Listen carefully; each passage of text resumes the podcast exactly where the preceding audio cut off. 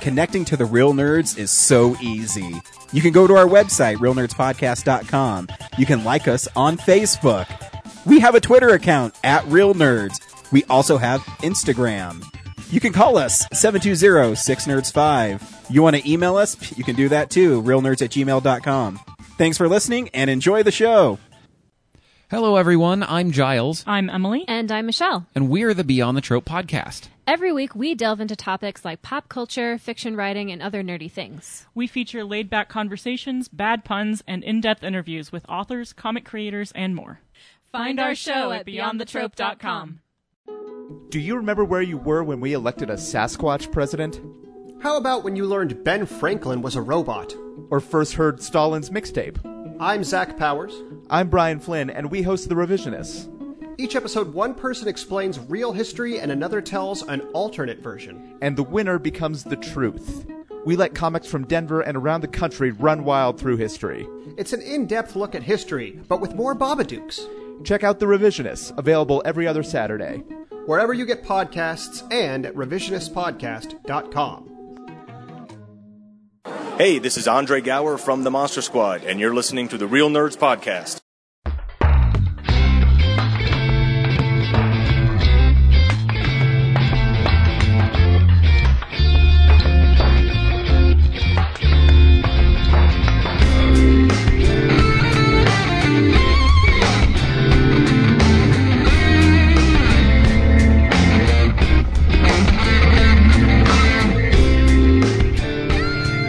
Welcome to Real Nerds Podcast, unofficially the official podcast of Denver Comic Con 2018 and beyond. I am Ryan. With me is Brad. and James. Zach. Oh, that was so no pleasant. longer know your own name. it was so surprising. Who am I? Uh, for those listening at home, they couldn't see, but I was pointing, and it looked like I was going to point at Zach, but then I did a loop de loop and pointed at James. These are the jokes, kids. It, it's it's it, they're all visual. No one can see it. Hold on to your butts. Yeah, it's the- gonna be a funny week. The, the, the best way to do a podcast is visually. yes, exactly. Every week on Real Nerds Podcast, we go see a new movie and we podcast our experience of the world. This week we went and saw Mother! Ow! That was my ears. Or as it's said in Looney Tune Land, Lowercase, but with an exclamation point, so it's Mother? no, that's a question mark. Wilma. Wait, wait, Mother! I don't know, how could you... Oh oh. Oh, wow, no, I don't know. Is this movie It's mother. It's just it's it's mother yelled but disrespectfully. Mother? That's it. There we go. Is it as divisive in the real nerds as it is in the general That's right. That's right. You- We're gonna fight. Do you know the last movie that got an F on Cinema Score besides Mother is? Uh, Noah. No, Killing Them Softly. Yeah, killing. Oh, we saw that movie. We did. It was garbage. Yeah, it, was, Stay it tuned. wasn't. It wasn't great. Stay tuned to the end of the show where we will tell you if you should see Mother and or not, and then we'll spoil it because this movie will have spoilers. oh yeah. Kind of the whole movie. I don't know how to review the movie without spoiling it. Yeah, I- I'm interested to see everybody's take on it. Me it's, too. It's very, uh, it's a very interesting film. It is. Um, yeah, uh, before we got we came on, I gave out a lot of my duplicate Blu-rays because Scream Factory is having You're the best. Uh, some come out, uh, except American Buffalo, which I finally brought for James. yeah. Um, I'm so excited. Look, see see these two guys sitting on this couch? That's the whole movie. I know it's also the box art, like the worst box art ever. Oh, it's terrible. Yeah.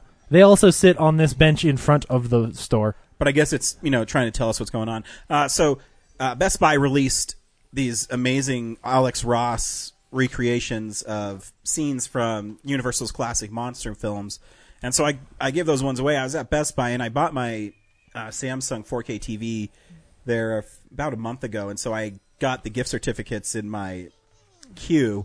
So I had forty dollars in gift certificates, and so I'm sitting there looking at them, and I took a picture, and as I tweeted it out, I'm like, "Those are so nice." I'm like, "But I don't really need them."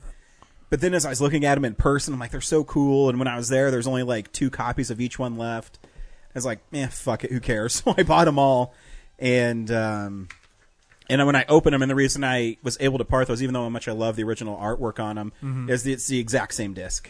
Like they literally just Mm-hmm. Oh, took yeah? that disc out and put it back in. Oh, Um, so I'm not missing anything. Uh, Mm-hmm. So you're paying money for ten. yeah. hell yeah. Beautiful art. Yeah, that's true. Hey, that's true. Hey, hey, There's Hey, steel. and Alex It's Ross steel. liked my tweet. Oh, nice. So it's the best nine hundred dollars you ever spent. Am I wrong in being bothered by the fact that I've spent six thousand dollars at Best Buy this year and I've gotten like eighty dollars and You should, why do you Gift have so card little? It's only things. it's every two fifty. I know. Yeah, and It why do you seems spend low. money at Best Buy? you know how much Amazon dollars I have? I get 5% every time. I bought a new camera and a new Oh. Ronin and a Oh, man, you bought all of that at Best Buy? and then it's my still, parents' new TV and then their sound bar. I'm just like, And you still only got 80 bucks? yeah, or like yeah, maybe a hundred. Yeah, it I'd seems be really low pissed. compared to That if is- you got that like a seems dollar low. per. Yeah. Are you an elite member? Now I am. Ow! God damn it! Did you just bite him? No, you pinched me. Oh. Not on purpose. Okay. Don't bite your dad. Hmm. Um, yeah, that's not an. I would be pissed. I'm pissed. At, I'm just pissed at Best Buy anyway. I'm gonna be pissed at Best Buy. No, for Oh, Best you. Buy sucks. Um, if they didn't get like exclusive stuff, I probably would never go there. Yeah. I'm really Um, glad I don't like love the Steelbook so much because if I did, I'd be pissed. I don't know, buddy. Yeah, yeah. It's uh, the- it's just there's those ones are so unique, and the movies. I mean, they- I don't really mind spending extra money on movies that I love. Uh, movies that I hate, I wouldn't. That noise you hear in the background is is uh, Zach and I, the benefactors of all of the Blu-rays you've gotten rid of, opening them up and, and properly taking out the junk inserts and the little like That I never take barcode out. scanner thingies. Yeah. and contrary to my normal um, uh, mode, I uh, actually got the least of the classic ones, but I did score on some various horror titles: Drag Me to Hell, Reanimator, The Strangers, Silent Night, Deadly Night, which includes a bonus feature called Santa's Stocking of Outrage. So you know I'll be watching that. As soon as you pulled Have that you one out, ever I was seen like, Silent Night, Deadly Night? It's been a while. It's pretty trashy. yeah, that's what I, that's It's what fun, I though. remember. It's fun. But hey, I, I mean, I I've come to the conclusion that my Blu-ray collection at this point is like whatever I whatever I get at this point because Yeah. income doesn't always dictate I get one a week. well, the uh, it's funny because I went through a phase where I was like buying the best stuff I could because I had bought so much like s- so many Blu-rays for a dollar at at uh, Tradesmart back in the day that I genuinely felt like my Blu-ray collection was no longer representative of what I liked. It was just what I could get us on sale. Yeah. and so all that's when I started going through that thing where I was like just buying like. Any movie that I had never seen before that I knew was great, like Color Purple or something like that, I was like, I don't care. I'm just gonna buy it on Amazon. I need to bring the the, the overall quality score of my Blu-ray collection up as quickly as possible. I'm pretty varied. I mean, I, but I'm I've Yeah. been lucky that the arc that I work at gets pretty good titles in, like Yeah. coming through the donation area. So That's just when people drum off like, mm, I don't need this Blu-ray anymore. and Mm. I'm like, you wanted to get rid of Tron and Tron Legacy two pack. I don't rent films. I just buy them and throw them in the garbage. Or I or I stream them because streaming's never gonna go anywhere. Like like your impression. You know, of you say rich that. people in Islands Ranch. genuinely, Spot some, on. I live there. genuinely Thank some- you, Brad. So, so Highlands Ranch sounds like the East Coast, like upper crusty. Oh, like pretty New much. England- I mean, New Yeah. it's Englanders. populated by people who move from there. So, I came here to be a cowboy. Oh, but I don't actually want to live that lifestyle. I just pr- want to pretend that I do. I like I like going to the to the clubhouse and I just like looking wearing at the Western mountain. boots, but I don't like the idea of dirt. on them. Wait, that's me. Except you like dirt on him. You go I do and- like dirt on yeah, the you- You, You're not I seen say on you them. do real stuff with them. Yeah, yeah, yes, I do. That's true. Uh, every once in a while on Real Nerds, we get fan mail. Does it still count if it's from one of our nerds? This week's fan mail is from Henry. Fan mail. Um, he's just uh, it's Henry, the pretentious one. We we have missed Henry. He'd have been good to have Yeah. on this episode. He would have.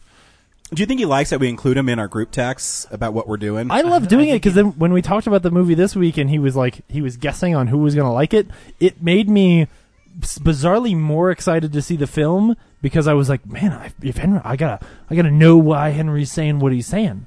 Some, Yeah. I, sometimes I feel like he feels excluded because like his movie taste is so different from any of us. Yeah, should he? that like I like that I like uh, you know what little correspondence we can give him to Yeah, make him feel like a part of the team. absolutely. It- you know, like I know we rag on him a lot, but uh, I, I think he's very valuable. oh no, absolutely. Oh yeah, yeah, Yeah. It's an essential part. I miss his haircut.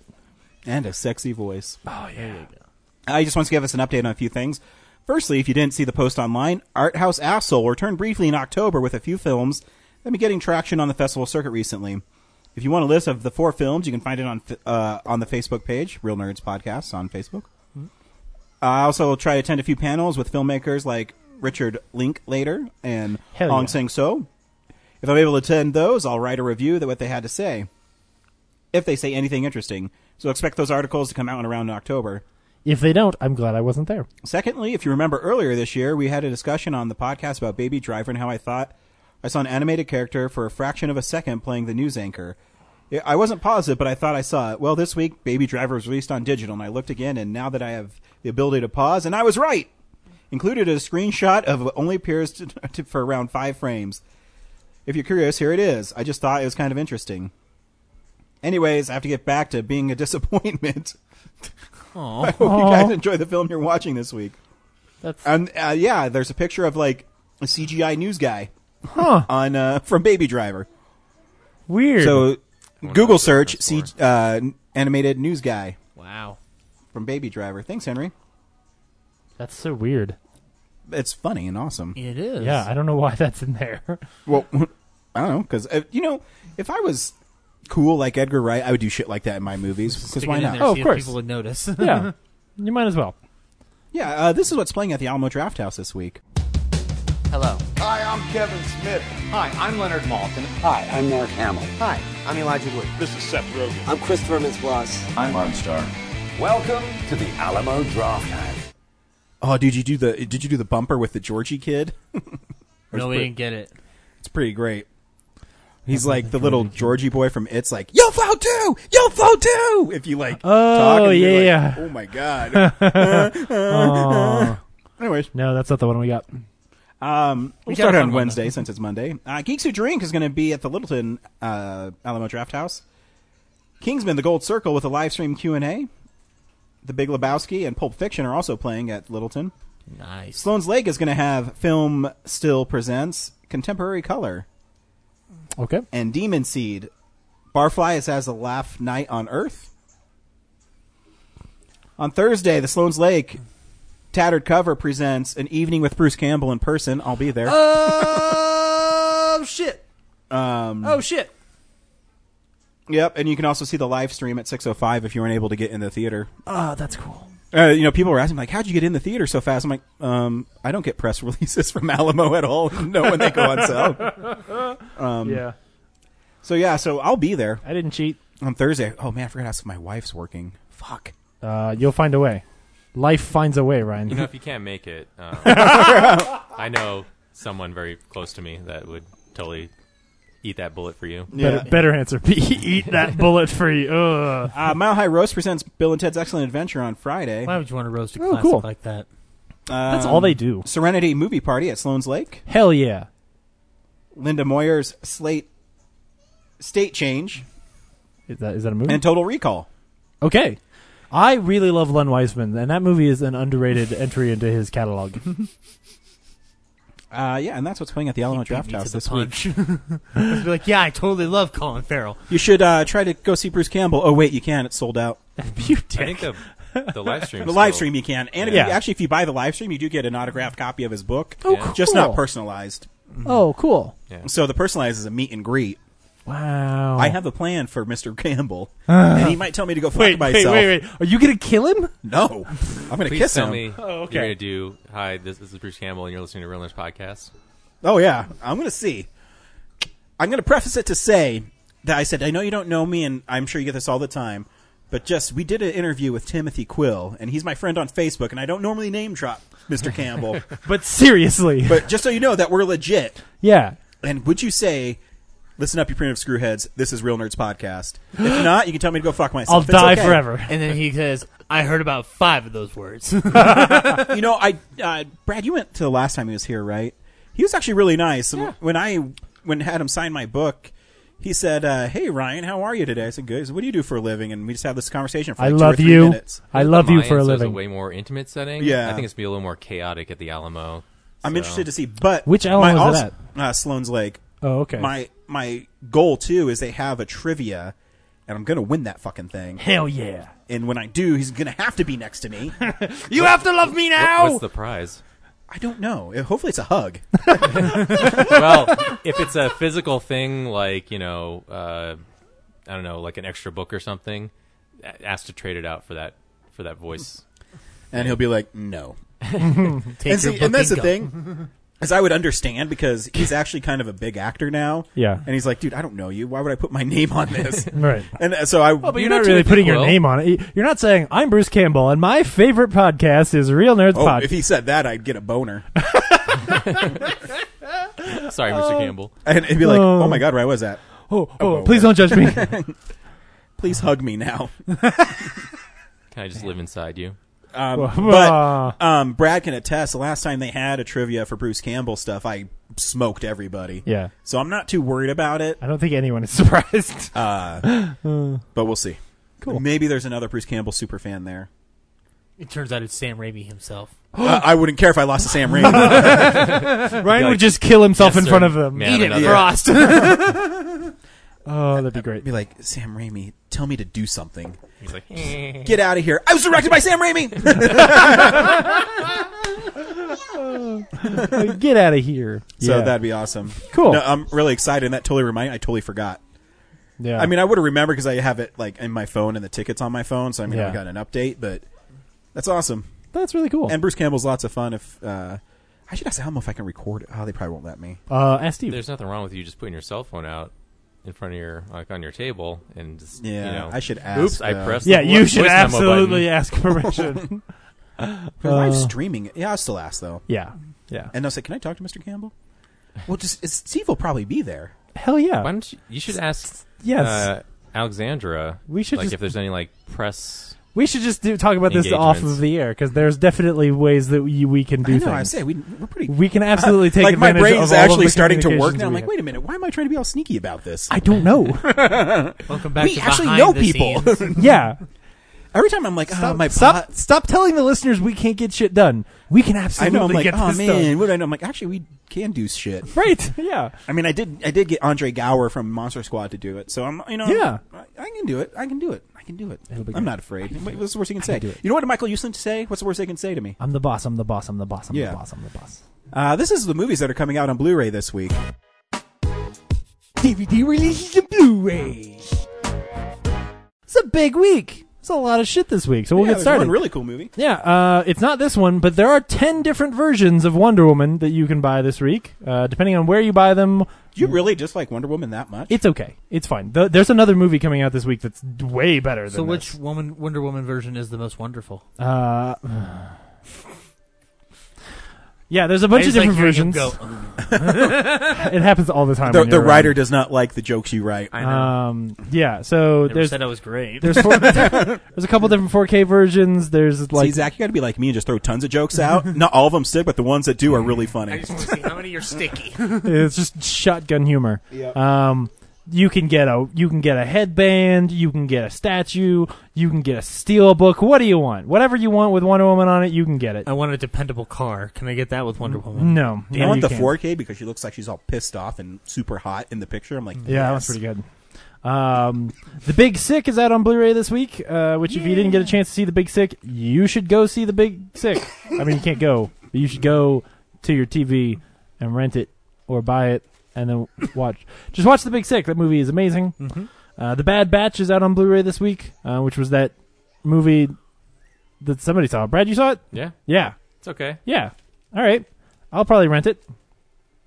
Uh, t- t- t- t- season five of Bates Motel is out this week, which means that also this week is Bates Motel: The Complete Series on Blu-ray, um, which has a really That pretty show's picture great.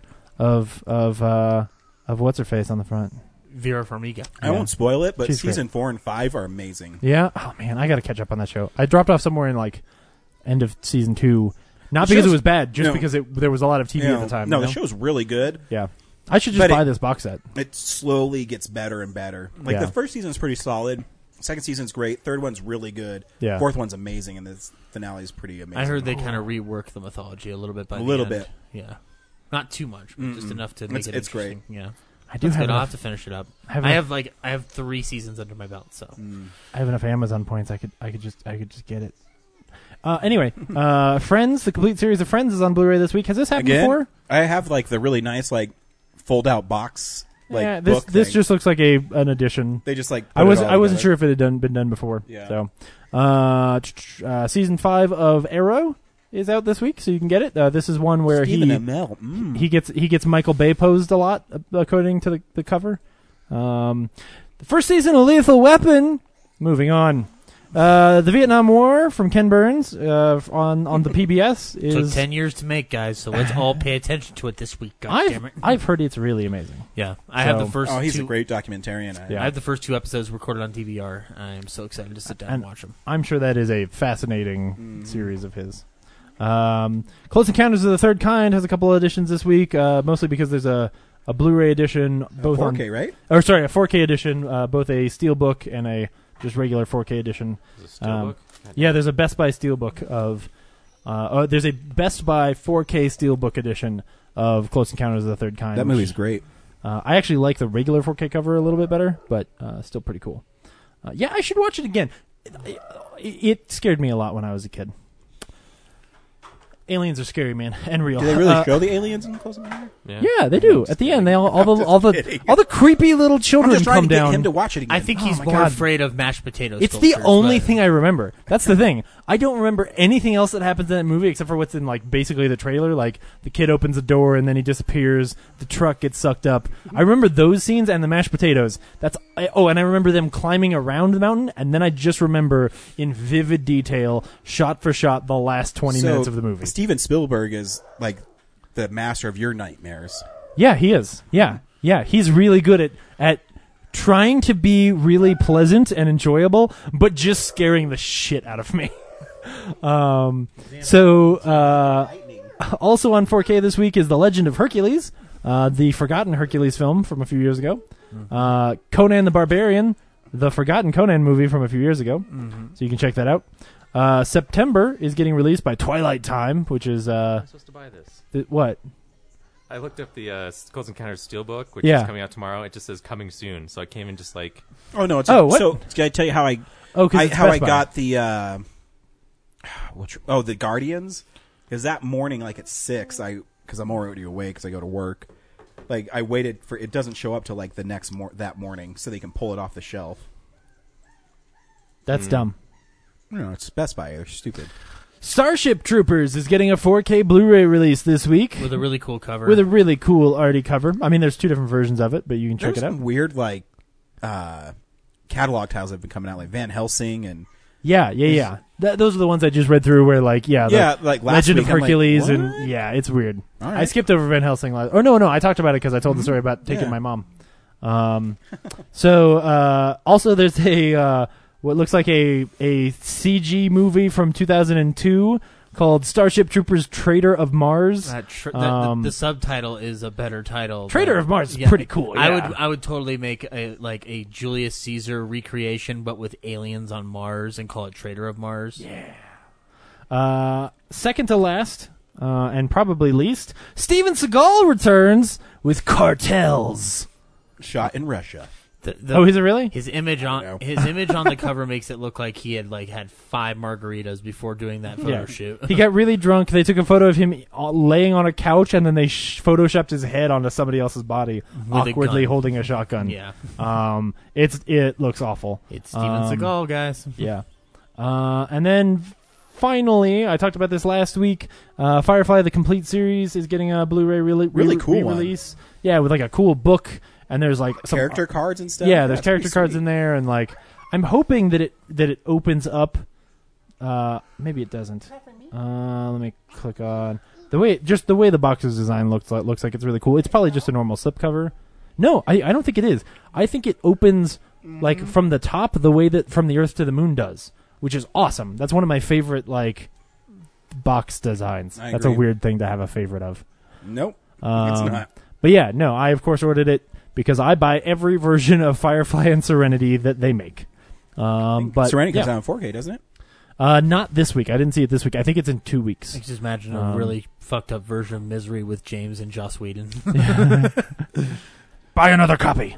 uh, yeah. So anyway, that's everything on Blu-ray this week. There, were- there were also a lot of yeah, like you said, sort of some archive releases. That that that um, Twilight Time uh, imprint is releasing a lot of just old like black and white, either sci-fi or horror Yeah. movies that I've never heard of, or some westerns like Lawman. Um, but you know, it's just just yeah, a bunch Twilight of stuff. Time so. picks really weird, obscure titles. They Yeah. have some big ones. Like American Buffalo. Yeah, but that's what I mean. Like, we're Yeah. like, could they only make three thousand? Because who else is going to buy it? Right, exactly. Me. when Yeah. it goes on sale for you. Yeah. Um, yeah. Anyway, that is the Blu-ray releases this week. We also pay attention to the interwebs for real news. It's real news. Dude, did you see the picture of Alicia Vikander as, like, with the pickaxe? Did you see the teaser teaser? Did you see the teaser Yeah. teaser? Oh man, teaser teaser is really I good. just was listening to the It episode. You guys already talked about this. Uh, well, no, yeah, we yeah, talked we did. about a picture of her. This is the poster with her holding the pickaxe. That's true. That's and, true. And this is the teaser where she's like dodging stuff. Yeah, she's like, "Ugh." and she's like, no way. And the guy's like, look out. At one point, she smacks a log and dies, just like she does in the video game, and falls into a river. And I was like, oh man, it's also going to be like because you know the video, the first video game they got in trouble because they they like wanted to make you really feel bad for her and make you feel like when she got hurt, like she was really pushing through a lot of shit and getting hurt a lot. And so a lot of the audio was a lot of her being like, Ugh, uh, uh, and it was like they got in a lot of like a lot of criticism uh, for it, and the, the movie looks like they're also going to just beat the shit out of this woman, um, which is not the reason I like it. I just like I like her powering through the obstacles in her in, in front of her. No, it's badass. Like Yeah. the first, the second game's pretty great too, but Yeah. the first game is the first game I cared about Laura Croft. Oh, absolutely, yeah. Well, I mean, I liked Lara Croft before, but Yeah, but I mean, but- just because I liked solving puzzles and shooting dinosaurs. Yeah, but I mean, like you care about her as a character. Yeah, yeah. It was the first time that they tried to make her almost Nathan Drake. Yeah. Um, Have you been playing the new Uncharted? I be I beat it already. Did you? Yeah, Fucker. It's really good. I know it's great. It's really good. I actually care about freaking Chloe. I'm like, I know. I even ca- care about Nadine. Um, there's a few. There's some moments later on where Chloe does some shit, and I'm like, "Oh, Chloe, I know about. I think I'm halfway. you miss through your it. dad." Yeah. It's really good. Um, yeah, and just a good like the, the gameplay in that one is pretty solid. It's Oh, cool yeah. because it's not as much story, so it's one that you could replay a lot quicker. Like in the Mm-hmm. future, I could see a version, w- uh, a world where when I just want to get in and shoot some dudes in the face, I play that one Yeah. because it's a lot easier to just jump into action. Whereas like with Uncharted Four, you jump in and there's like a lot of just Elena being pissed at you, which I love, but it's not necessarily me shooting dudes in the face. Uh, anyway, speaking of sad things, uh, everyone died this week. Harry, Sta- Harry Dean Stanton died, uh, who Scared the hell out of some pigeons on his way out. uh, you will know him as the man in the chain room from Alien uh, and many other things. He was 91 years old, He so was good job. Harold in Escape from New York. And in uh, was it Sixteen Candles? The He was father. the dad in Sixteen Candles. Right. Yeah. He was in Rawhide back in the day, and Andy Yep. Griffith's show. Yep, Um, he was in a lot of TV in the fifties. He he, the, Stanton worked his ass off Yeah. starting in the Pasadena Playhouse back in the early fifties, and he's he was on a shit ton of shows. Um, he lived with Jack Nicholson for two years after Nicholson's uh, wife left him. Aw. in the early days, That's first sweet. wife, not yeah. That sucks. Just like that, Jack Nicholson Yeah, impression. I was gonna be like, dude, you give me shit. um, but he also like uh, What- Paris, what is it? Paris, Texas is the one that I'm seeing a lot of love for these days, which is good. Um, because he's really good in that movie because he kind of disappears into the role. He plays the man who's sweeping up when uh, in in Avengers when the Hulk hits the ground really hard. Yeah, and scared the shit out of some pigeons. Yeah. Uh, Exitencio passed away this week at the ripe old age of 98 years old. Mm-hmm. Uh, he was a Disney animator and a theme park Imagineer. Uh, he's one of the people behind, um, well, he was behind Pinocchio, so you'll like that. Mm-hmm. He was also behind the Pirates of the Caribbean attraction. So, you know, he died just in time for them to shit all over him. if uh, That was Thank so you. aggressive. it's true. That's You're close, fucking it somebody. up, Disney. um, it was if really you important wanna- to him that you could buy women. if you want to read about him and the making of Pinocchio, there's a great book you can get it from the Disney Family Museum called Pinocchio: Making of an Animated Epic, and it's beautiful and it's about 450 pages and it has stories about him and That's the one you have in your house, Mm-hmm. right? Mhm. Yeah. It's awesome. I need to check that out. Should. I'll let you borrow it. All right, cool. I read the Friday the Thirteenth book, so I like ones with pictures in them, Ryan. It's a lot like that. Yeah. okay, and then this next thing, I will I will preface that I've I've put maybe the most exciting news right after this, so don't worry, I'm going to bring us back up. Mm-hmm. Um, the uh, the location manager for Narcos was found dead in Mexico this week, unfortunately. Yeah, Uh, that was- It sounds like he was he was shot just outside of Mexico or a- Mexico City. It's been a weird year for crew members meeting untimely ends. Yeah. Uh, Um, or getting injured or whatever, but this is the most like hor- horrific of them. Yeah, it's pretty terrible. 'Cause It's like, yeah, Um, I probably don't want to shoot Narco season four in Mexico, guys. Yeah, you Um, can make Colombia look like Mexico. It's not that hard. was Colombia better? Mm-hmm. Probably well, not. Uh, so like, well, because the first couple seasons take place in Colombia, but the show's moving toward Mexico. Mm. So they're trying to like capture Sure. that, but after this, I don't see how they're gonna, how anybody's Well- gonna let them shoot there. Uh, Yeah, on Netflix's end, like technically they could, but No, I think they- I Netflix is don't gonna know. put a stop to it. It's obviously really sad news. Uh, he worked on Man on Fire and Apocalypto and uh, bigger than that, uh, Elysium and Sicario of all things, Wow. which is really awesome. So he must So- be like a really good Central American scout or something. exactly yeah. Uh, he worked on Fast and Furious, which also shot there, uh, and Spectre, which shot there. So Have they updated that story at all? Like they, because when I first read it, they said they just they don't know what what happened. They just saw. the no, body. there's they're still investigating. So Okay. yeah.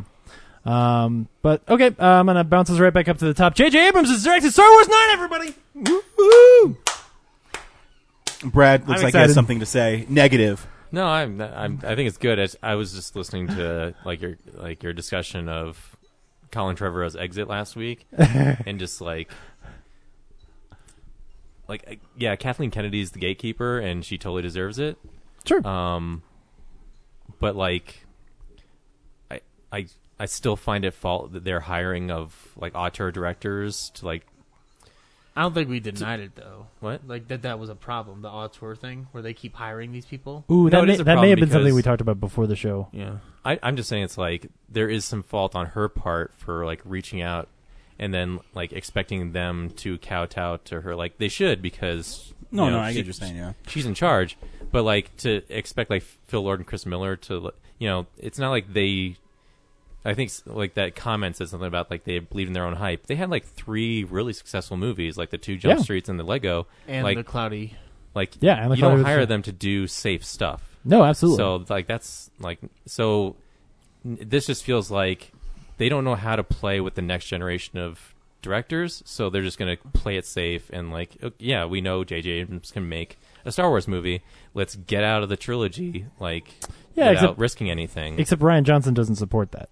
Hmm? Like Ryan Johnson doesn't support that argument. You know, I I think because he's so close to the finish line, like I he might have had to swallow a lot of like I'm sure he wrote his script and then I'm sure Kathleen Kennedy and everyone came in and like told him like you know do this this and this and because he was you know already on board. You know, I'm sure he played along, but like that—that's a guy who seems like he wants to challenge the system and like do new stuff. And everything I've seen from But but that is, your statement right there assumes that the system is wrong, and Kathleen Kennedy may not necessarily be wrong. Colin Trevorrow might have been wrong. Like he his his ideas for what he wanted to do may have not been the right direction for what all of these other people had been working. Well, that's fine if like your direction is to like make a safe, like traditional Star Wars thing. But like, there's me who's gets excited that someone with a different vision is going to come in and like shake things up. Sure. Because like, you know, the Force Awakens is great, but it's really just a remake of A New Hope. This is incorrect, but you sure? Okay. I, I just hate that argument. I Um, mean, but there- yeah, there's new stuff, but it, Dun, it's dun, just dun, so like the strategy of making it familiar, like helped you know erase Mm-hmm. Mhm. the ill will of the the prequel movies. Right. But at the same time, like I want some to br- someone to bring something new to the.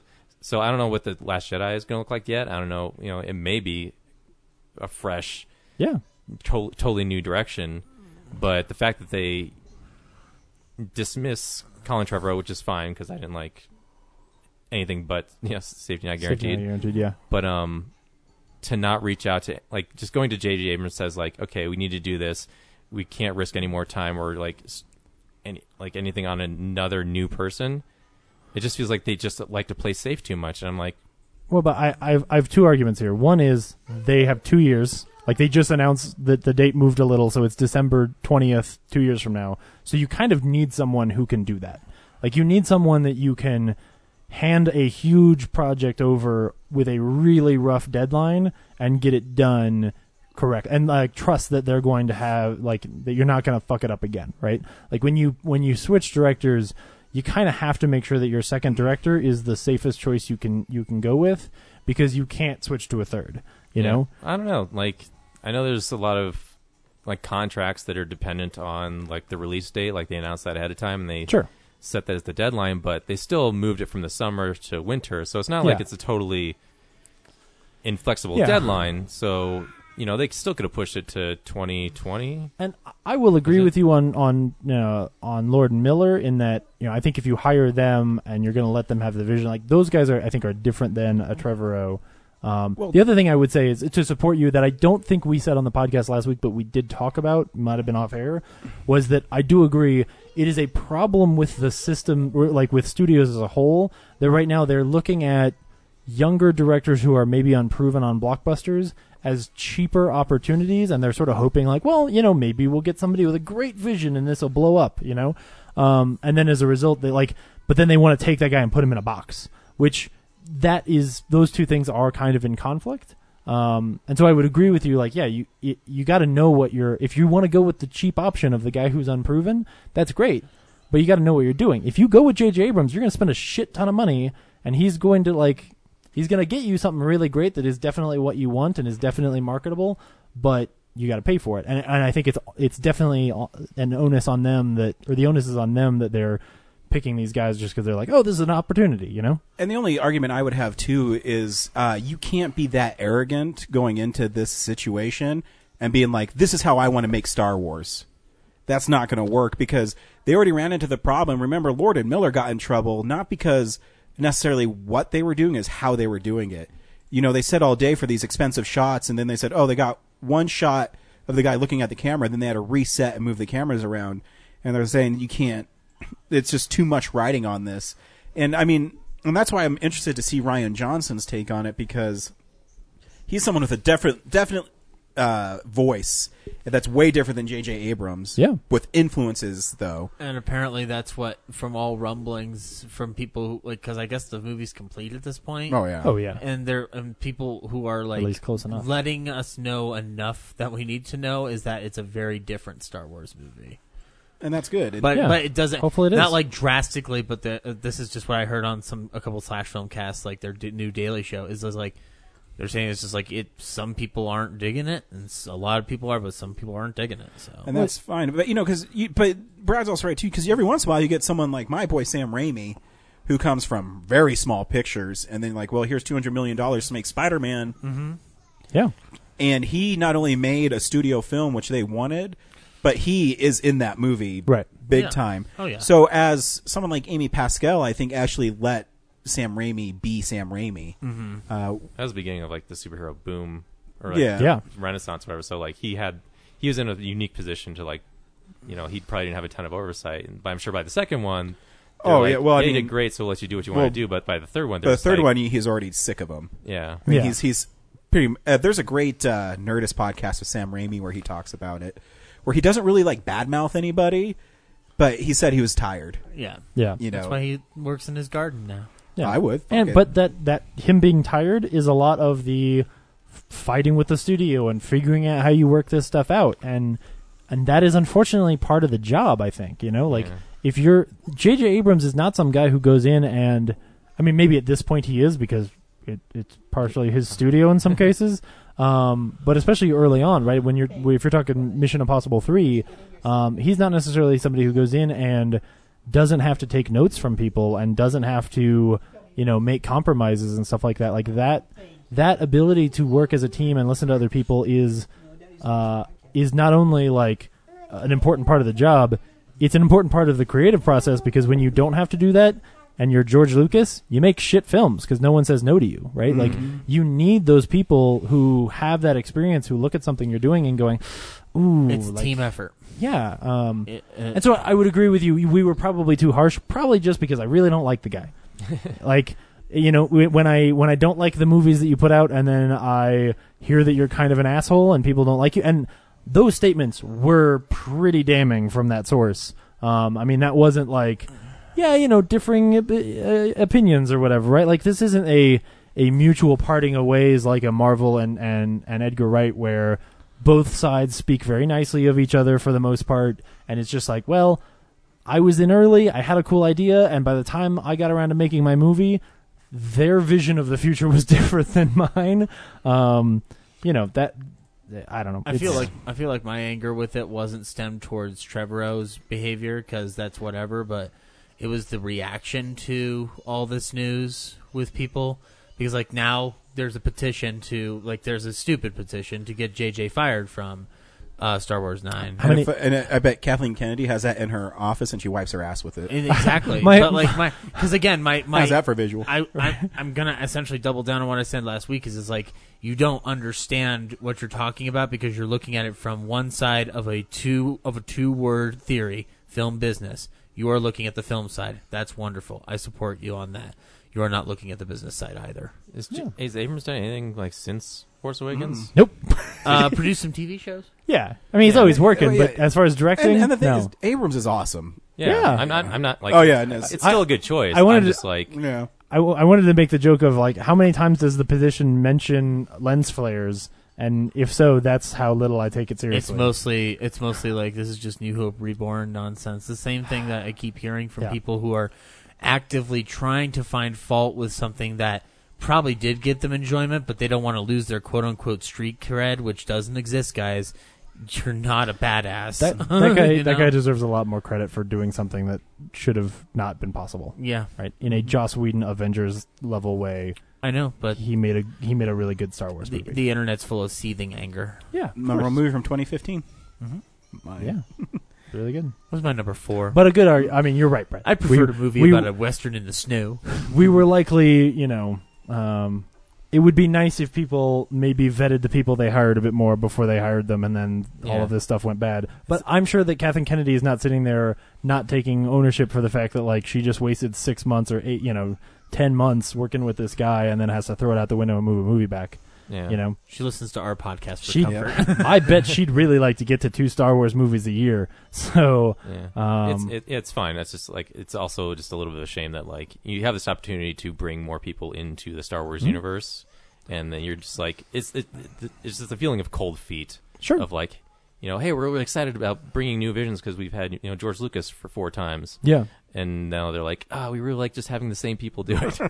Well, and After they're all, at and the they are end. they are definitely struggling with some of that too, right? Like you Yeah. look at even at, I was actually watching uh, Rogue One some last night before I went to sleep, um, and and liking it a lot more than I remembered. Not that I didn't like it, just like you know, really enjoying it. Um, but knowing what we know about how rocky the, the production of that movie was, like I can understand them being pretty wary because they've they've got a certain vision in mind for for what they want to do with the franchise, and they got to protect something that, I mean, to be honest, look at the fans of Star Wars. These people are vicious, Yeah. and when you fuck it, w- hell, when you get it pretty great. They are still pissed as all hell. So you would better make sure that the people you're choosing and the decisions you're making, because they they need to get at least five movies under their, their belt. Maybe maybe or I'll say at least three movies under their belt before they make a stinker, right? Like if Han Solo comes out and it it's shit, um, they're gonna have a rocky road ahead of them to make more Star Wars like other movies, uh, especially if they're trying to like connect things and stuff like that, you know, because they want to keep that giant bubble of money rolling forward. So anyway, uh, speaking of uh, women who are awesome. Uh, Patty Jenkins is officially directing Wonder Woman 2. That I mean, we all we all knew it, Yeah. but like they signed paperwork and announced things this week, so Good. Mm-hmm. whatever. Yeah, Wonder Woman is still one of my favorite films of the year. it was it was good. It was good. They did a good job. That's great. Uh, the uh, uh, ch- ch- ch- explain to me why Ah, everyone is excited about Halloween this week, Ryan. Ah! Stop, stop yelling in my ears. Uh, Jamie Lee Curtis is returning to Halloween, which I guess I I guess they're pissing away H2O and Resurrection. Oh no, no Did she- danger did she die in H2O? Uh, she died in Resurrection. It's Oh, okay. She only she's only in the first 15, 20 minutes of Something like that, Resurrection. yeah. And it's it's a shitty death. It's a really shitty death because Yeah. she deserved way better. Um, but like I, it shocked me at first because I was like, "What's going on?" But then I remembered reboot. Um, that don't- came like or like they're they're ignoring. Did you continuity. read uh, Danny McBride's statement? Th- They're, it's taking place after Halloween too. Yeah, which wa- which So- which is what they were saying from the get go, Yeah. and they were even trying to Rob- do that. Rob Zombie's Halloween too? No. I'm so confused. Ugh. Well, well, and this is the problem with Halloween that I have. As much as I love this franchise, it has become a big choose your own adventure book, where ev- where if you don't like some characters in other installments, you can just go back to the beginning and choose option C and go into option C. But now we got option D, and then there's that parallel universe that Rob created. Well, what I always I'm uh, not. I- I'm not angry about it. I, No, I- anytime, no, I'm- any, anytime Jamie wants, to I think come it's back to- great. yeah, and Because- especially after Scream Queens, that's kind of my my Yeah. basis for it. Is like I liked watching her on Scream Queens. she's you know and as interesting as I with that picture of her, she looks great. Oh, she- I Yeah. think, I think she looks better now than she did when she was younger. Dude, she's she's been damn hot her whole life. Uh, You know? She's she's such a beautiful woman, and so I'm sitting there. I'm like, oh, that's a badass picture, and uh, the one they released with it, and you know, Michael's behind her, and Mhm. and it's the uh, original Michael. So I'm wondering if they're going to try to reconstruct the original mask to uh, the nth degree because Rob kind of did it in the remake, but he didn't. And part of part of the problem with Rob's is is that his mask goes through aging Mhm. and like decay Hey, by that's the cool. by the end of the first and second film. Actually, I think Michael Myers looks the best in the Rob Zombie movies. I think he kind of looks hokey in some of the Halloween sequels. Um, Well, I'm just I'm more referring to the the mask. yeah, I It's even like- think I think the mask. It's like I- like, and I agree. Like Rob's is the closest that we've gotten to that mask, and even Michael as a imposing figure because he he probably should be at this point. Mhm. But um, the mask, like I'm, I'm wondering if they're gonna try to like find the source mask and like kind of recreate it because I think Dick Warlock owns the original from two. Probably, yeah. I'm interested too because if Jamie Lee is so, if this takes place 40 years after the first one, Mhm. so that'd make Michael 60 Yeah. something. So it's- we've we've been able to ignore age with Michael for a long Geriatric time. Michael. But I mean, there's I mean, there's six year olds that can still rock it. But Yeah. yeah. And Oh, look at Jamie Lee Curtis. Oh, yeah, she's 60. I think I he's don't know. 58. I was, just, I was just guessing. But it's pretty close. I mean, she Yeah. looks great. Yeah. Great. Um, so good for her. Yeah. So yeah, Yeah. it, it'll be interesting. I mean, uh, the the end- addendum to that is that John Carpenter still wants to do the score. Yeah. Which well, is they're cool. Like, involving him, and I think it's interesting that Danny McBride and Seth Gordon Green are the ones who are spearheading this. And well, I mean, it's it's kind of a it's not really, but it's kind of like when Jason Siegel took on the Muppets. Well, You're like, that's- oh, the guy who wrote Forgetting Sarah Marshall is going to put a bunch of penis jokes in the Muppets. No, he didn't. He did something very respectful. Yeah. I'm sure Well- Danny McBride. I've always said if I ever got famous, like in Hollywood as a director, Uh-huh. and I had enough clout, I would always walk in there and say, "Okay, I want to direct Friday the 13th," Yeah. Yeah. because that's what I want to do. Yeah. And you'd know how to do it. And I think that they, they're they're big enough fans, and they've been able to convince John how to do it. That it, it gives me some it gives me a lot of hope. Um, I liked that Blum Jason Blum was very blunt about his uh, uh, confirmation that it's going to come out. He's like, "You could chop my head off. You could do this. You could do that." I'm like, Yeah, he did "Okay, that. settle down, Tiger." he did that the day before they released that news, so that's pretty funny. so yeah, I was just I was like I was like, "Okay, settle down, Tiger. We we, we Yeah. get it. You you you excited?" so good on Jamie Lee. Yeah. Yeah. So good on Jamie Good Lee. for her. We Uh, won't get any Sam Loomis though, but whatever. Two- I mean, I'm just saying, resurrect his corpse, guys.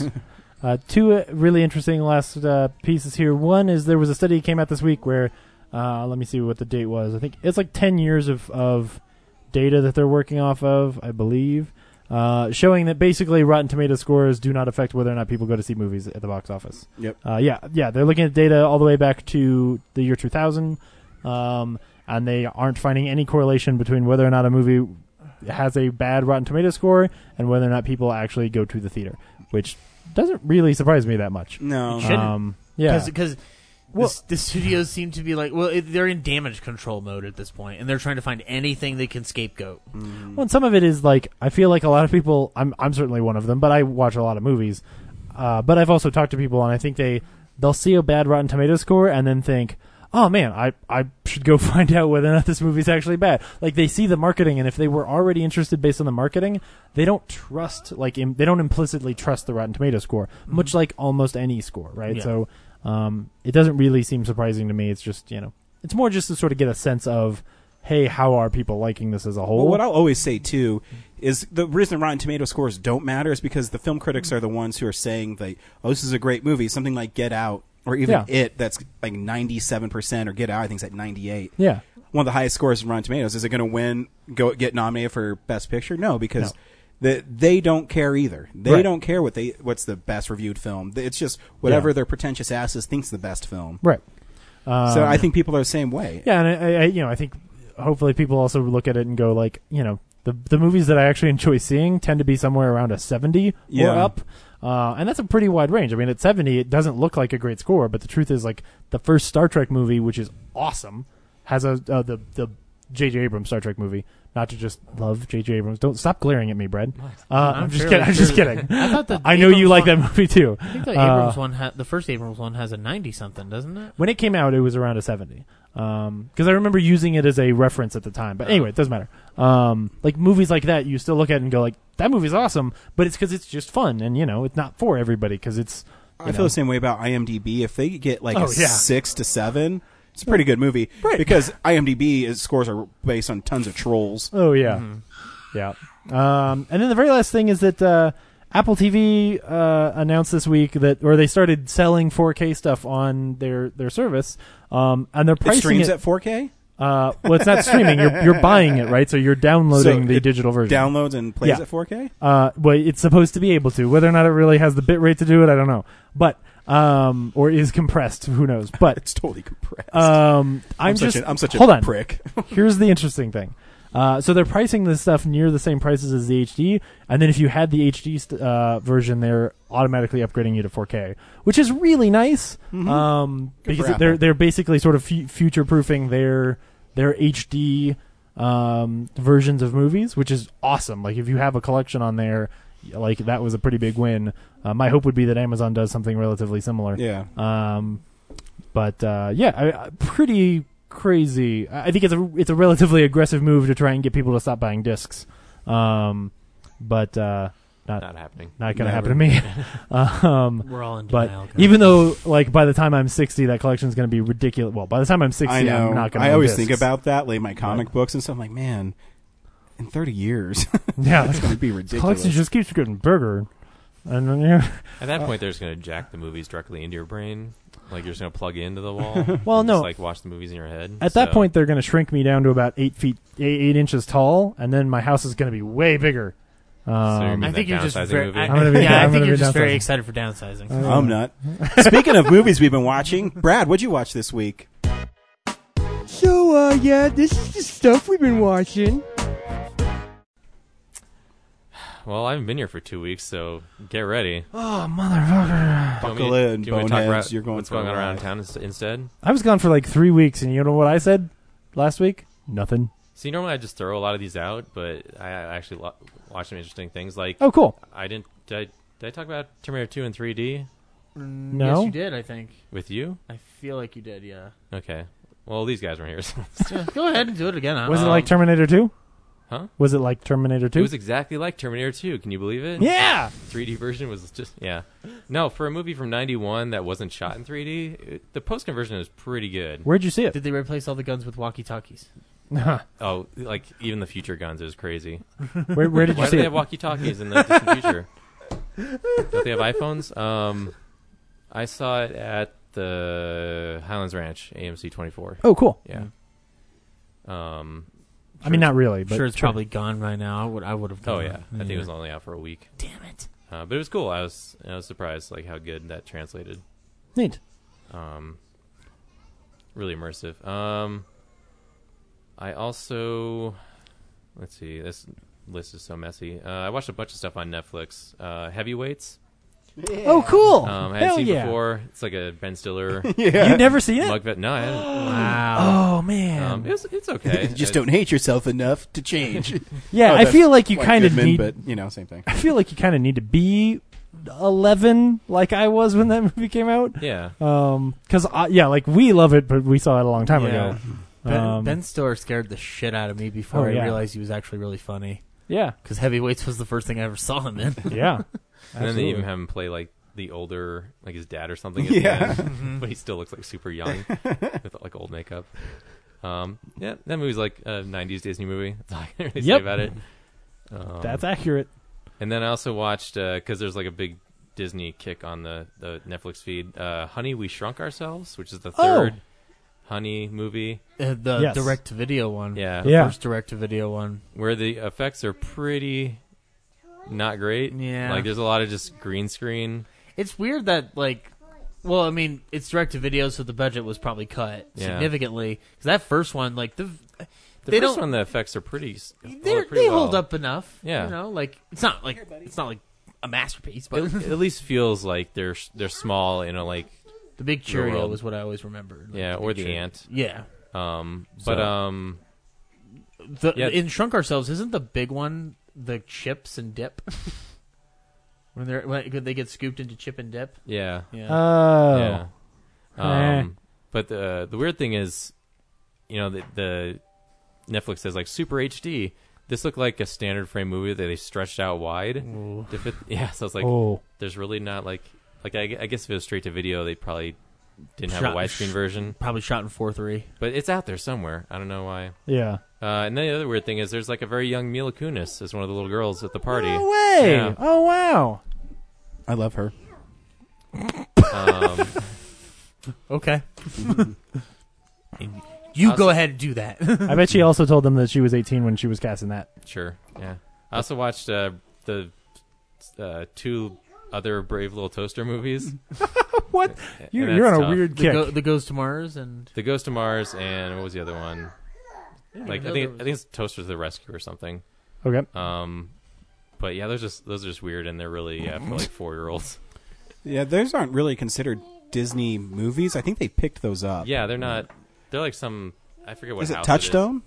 Does I- that sound I right? don't know if it's Touchstone. It's just like it's like some kind of like, it's art. not Bluth. It's not. Yeah, it's like they picked him up and released him or something. Yeah, but um, yeah, the, the second one's okay. Like the first one has like uh, Phil Hartman's voice in it, and uh, I think John Lovitz. Uh, but yeah, they they jettisoned pretty much everybody for the second and Hmm. third, and the third one's just like the toaster goes to Mars because like appliances, like super advanced appliances from the fifties, like become so sentient, and then like they're gonna be destroyed because the company that makes the appliances realizes it makes more s- instead of making a- an appliance that does really well and like lasts a while they make more money by making something that breaks what, Hmm. what's the it's like the engineered life cycle that devices have Oh, Hmm. like um, they intentionally break so you have to be at a new one i forget the term. Blade Runner. No. It's in the movie Um, but yeah, anyway, I'll so- think of it in a so all these second. super advanced like refrigerators are on Mars, and they suck up like the masters, which that's such a weird thing for the appliances to call like the the kid who like grows up with them the master. Like uh, Mm. I don't know, it just sounds so odd. Yeah. like they're like they're super slaves. um. Uh, yeah, so like they su- they the appliances suck up his baby because by the third one he's married and has a kid now. They take his baby and like it crosses the galaxy in a, like just a bubble, and then the appliances get in like a milk crate. And then they break the paddle ce- the paddle pan off the ceiling, and like they use that to go all the way to Mars in like an hour. You can do that, bro. Yeah, there's like some the calculator does some kind of weird math, and he realizes like, oh, He's if we like, add this, this, and this. If I and turn it upside down, it says boobs. Yeah. and then they go to Mars. And then they go to Mars and find out the appliances are super dicks, and they want to like destroy the Earth. the, the, the appliances have built a rocket that they're going to launch to Earth and kill everybody. What? And then like I don't know, the blanket convinces them not to do it, and then they have to get back, and then the the toaster decides, oh, like the calculation doesn't work if I'm included, so I'll stay on Mars and all you can go back home. Oh. And there's like a fairy. No, it's a abandoned Christmas ornament angel uh, among the appliances, this ornament angel has ended up on Mars. And, Yeah. and uh, she offers to sacrifice herself instead of the toaster. She's like, all she's ever wanted to do is go home and be on a Christmas tree. And then the toaster is like, okay, you go, um, you should achieve that dream, and I'll stay here because the toaster's super nice. But then, uh, fuck my wife and kid. I forget how the, the the angel ends up in the trash can. So when the master and his wife come out, like, oh, what, what's this doing in our trash can? And I, yeah, it's like This sounds like it's how all did this over the movie place. like this needs to be a how did this get made? Because I'm like, hmm, who ch- reads the script and says yes, put animation talent on this and make it happen, and then puts it on VHS because it's straight to VHS Mm-hmm. in the '90s. I don't know. Planned obsolescence. Did your what? What did he Oh just yell? He's gonna wash his That's a lot. Wash his Oh mouth my out of fucking soap. god. anyway, Well, talked I don't know way where too he much learns about- that kind of language. I don't way fucking too much know about the either. Brave Little Toaster. Um, I also watched The Adams Family, the first one, um, Cool. which I don't think I've ever seen in its entirety. Sure. Um, The first Adams Family? yeah. Um, Oh wow. It's a good film. But I wrote down. I told. I had some point to make about it. Um, you know, cr- it's fun Chris, seeing Christopher Lloyd in that, and Oh yeah. that's like Raul Julia's second to last movie credit. Mhm. Damn it! There's something really interesting about that movie, and I just didn't write that down. Uh, I watched Sky High for the first time. Hell yeah, that was good. Yeah. The- the effects are- Aw. Oh, for sure. Yeah. Yeah. That, that's not what makes it enduring. but uh, I, I thought the end twist was pretty cool. Yeah. Um, so I'm not gonna talk about that, other than like, yeah, that was pretty, pretty Sounds- cool move. That movie's got some good people in it. yeah. Yeah. uh, Kurt and Bruce in this. Man, It's Mary Elizabeth Winstead. It's, a kind of young mm-hmm. like Mary Elizabeth Winstead. man. cheesy And all- Disney superhero fare. Yeah. Uh-huh. like, but and a lot of the Red State kids too.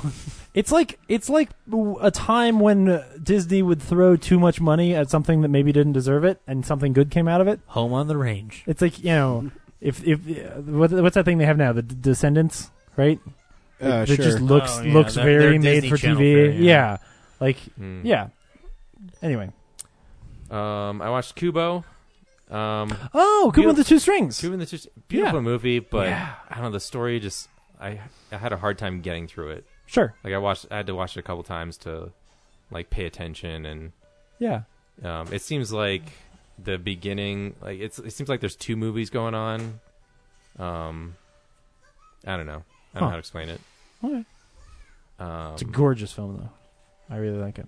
let's see. I'm just gonna do all the movie stuff. Um, Kubo. I watched Batman Harley Qu- Harley Quinn the straight to DVD. It's okay. It's silly. Yeah, that's what I, th- I thought it that's was what- pretty fun. Like Yeah. actually, I liked it. I think more than you did Oh yeah. because it, it was just goofy.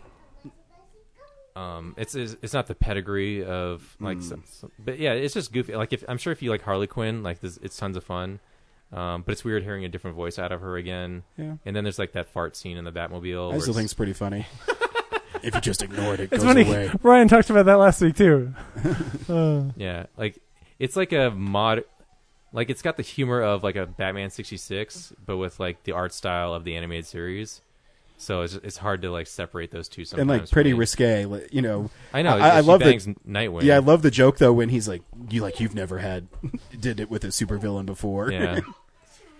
she uh, she had sex with um with what's his face in that in that Arkham movie too. Apparently, like Oh, yeah, Deadshot. Yeah. Well, I think that's from the comics, so that's not like Oh, a okay. surprise. Um, I also watched Brigsby Bear. Oh, how'd you like it? Eh. it's like the the beginning is so great, and Yeah. then it quickly like in the first five minutes becomes a movie that I didn't get from the advertisement. Oh, okay. Um, like the stuff with Mark Hamill. Has anyone else seen it? No, I haven't. um, yeah, like the beginning's like fantastic and imaginative, and like Mark Hamill's there, and it like it feels like the '80s, and it's great. And then it becomes um, like the aftermath of an abduction, Okay, um, an alien abduction or like stealing kids? stealing kids. I'll So, call you right back. Yeah, you're good.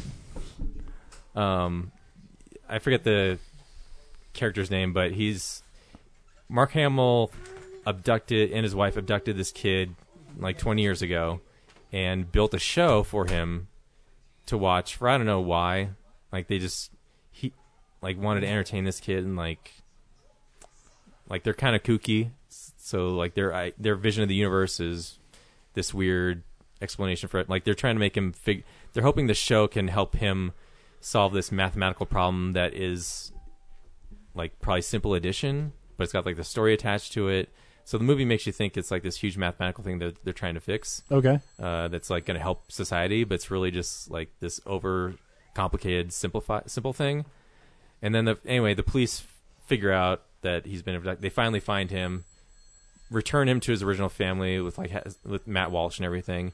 And so it, the rest of the movie is like them trying to adjust with like, hey, we want this normal kid, but he's grown up in a very specific reality that he he, he doesn't know anything else, and he doesn't want to jettison it either. Like he wants to still live in the world of Brigsby Bear, and so there's still one episode that Mark Hamill didn't get to do, so he spends the rest of the movie trying to create the Brigsby Bear movie to be the last episode. So it becomes kind of like Be Kind Rewind, where he's getting his friends together and just trying to complete this movie, and then dealing with his parents who wanted to be a normal kid, and uh, by the end, they just kind of quickly accept, like, you know what, we've been pushing you to be like a sports loving normal kid, and now we're you're we're just going to live with the fact that you want to make movies because your movies, your ideas, and your movie thing is actually pretty cool. Um, so yeah, like, like I I'm said- very confused. I, Okay, I'm yeah. following you. I- It sounds interesting. I'm wondering if the execution will work better for me than it did for you. yeah, like eighty percent of the movie is after the abduction and him trying to adjust to normal society. What Like, at I one kind of point- gathered from the reviews. So Yeah, Yeah. like and I liked the opening part where he was isolated in this bubble, believing this show is real. Mhm. Mm-hmm. Um, Huh. Yeah, and everything after that's awkward, like and a little Lonely Island humor stuff here and there. Um, sounds like fun though. like probably the funniest parts is uh, they're trying to recreate this uh, like part of the new story is that there's like this device explodes and everyone you know he's been doing some safe stuff but he actually builds the bomb that explodes so they get in a ton of trouble for that and um, yeah Cool. I'll have to Everything check okay? it out at some point. Oh yeah. Okay. No, everything's fine. Um, yeah, so it's okay. It's everyone's, you know, a lot of the reviews are like best movie of the year, like it'll change your life, and I'm like, eh. I want to see the beginning movie where he's doesn't. My get life is the rescued. same. Yeah, and it's super imaginative. And, Like, it- there's parts in the middle that, you know, there's uh, like surreal recreations of like what he's thinking, Mhm. yeah. um, like in a Gondry way, I guess, but um, not enough to, to keep me interested. Sure. Okay, and then um, TV. So God damn it. You watched a TV? How I was wa- that? I watched whole seasons of TV, which is Just tell considering him- how busy I've been. Zach, I- do not distract him. Let him get through this. yeah, just stop commenting on things. Just let me get through it. I'm just gonna stare at Brad while he talks. Um, I've watched all like all of what Netflix has available for He-Man and She-Ra. like all What those is happening to they, you? They don't have all. I think there's three or four, like they have one season of each, but they're like 72 episodes each. You've got a wild So- hair up your ass. I don't know. Yeah, well, those I just like I play them and then like half pay attention to while I'm Hmm. Sure, working yeah. because the plots are all just ridiculous. Yeah. Um, I also watched BoJack season four, BoJack Horseman season four. Oh, okay, cool. Which is such an interesting like. I think the first season was more funny, but by the fourth season, it's so like a dissection of depression and um, n- not fame, like dealing with the loss of fame and like trying to adjust to not having that attention anymore.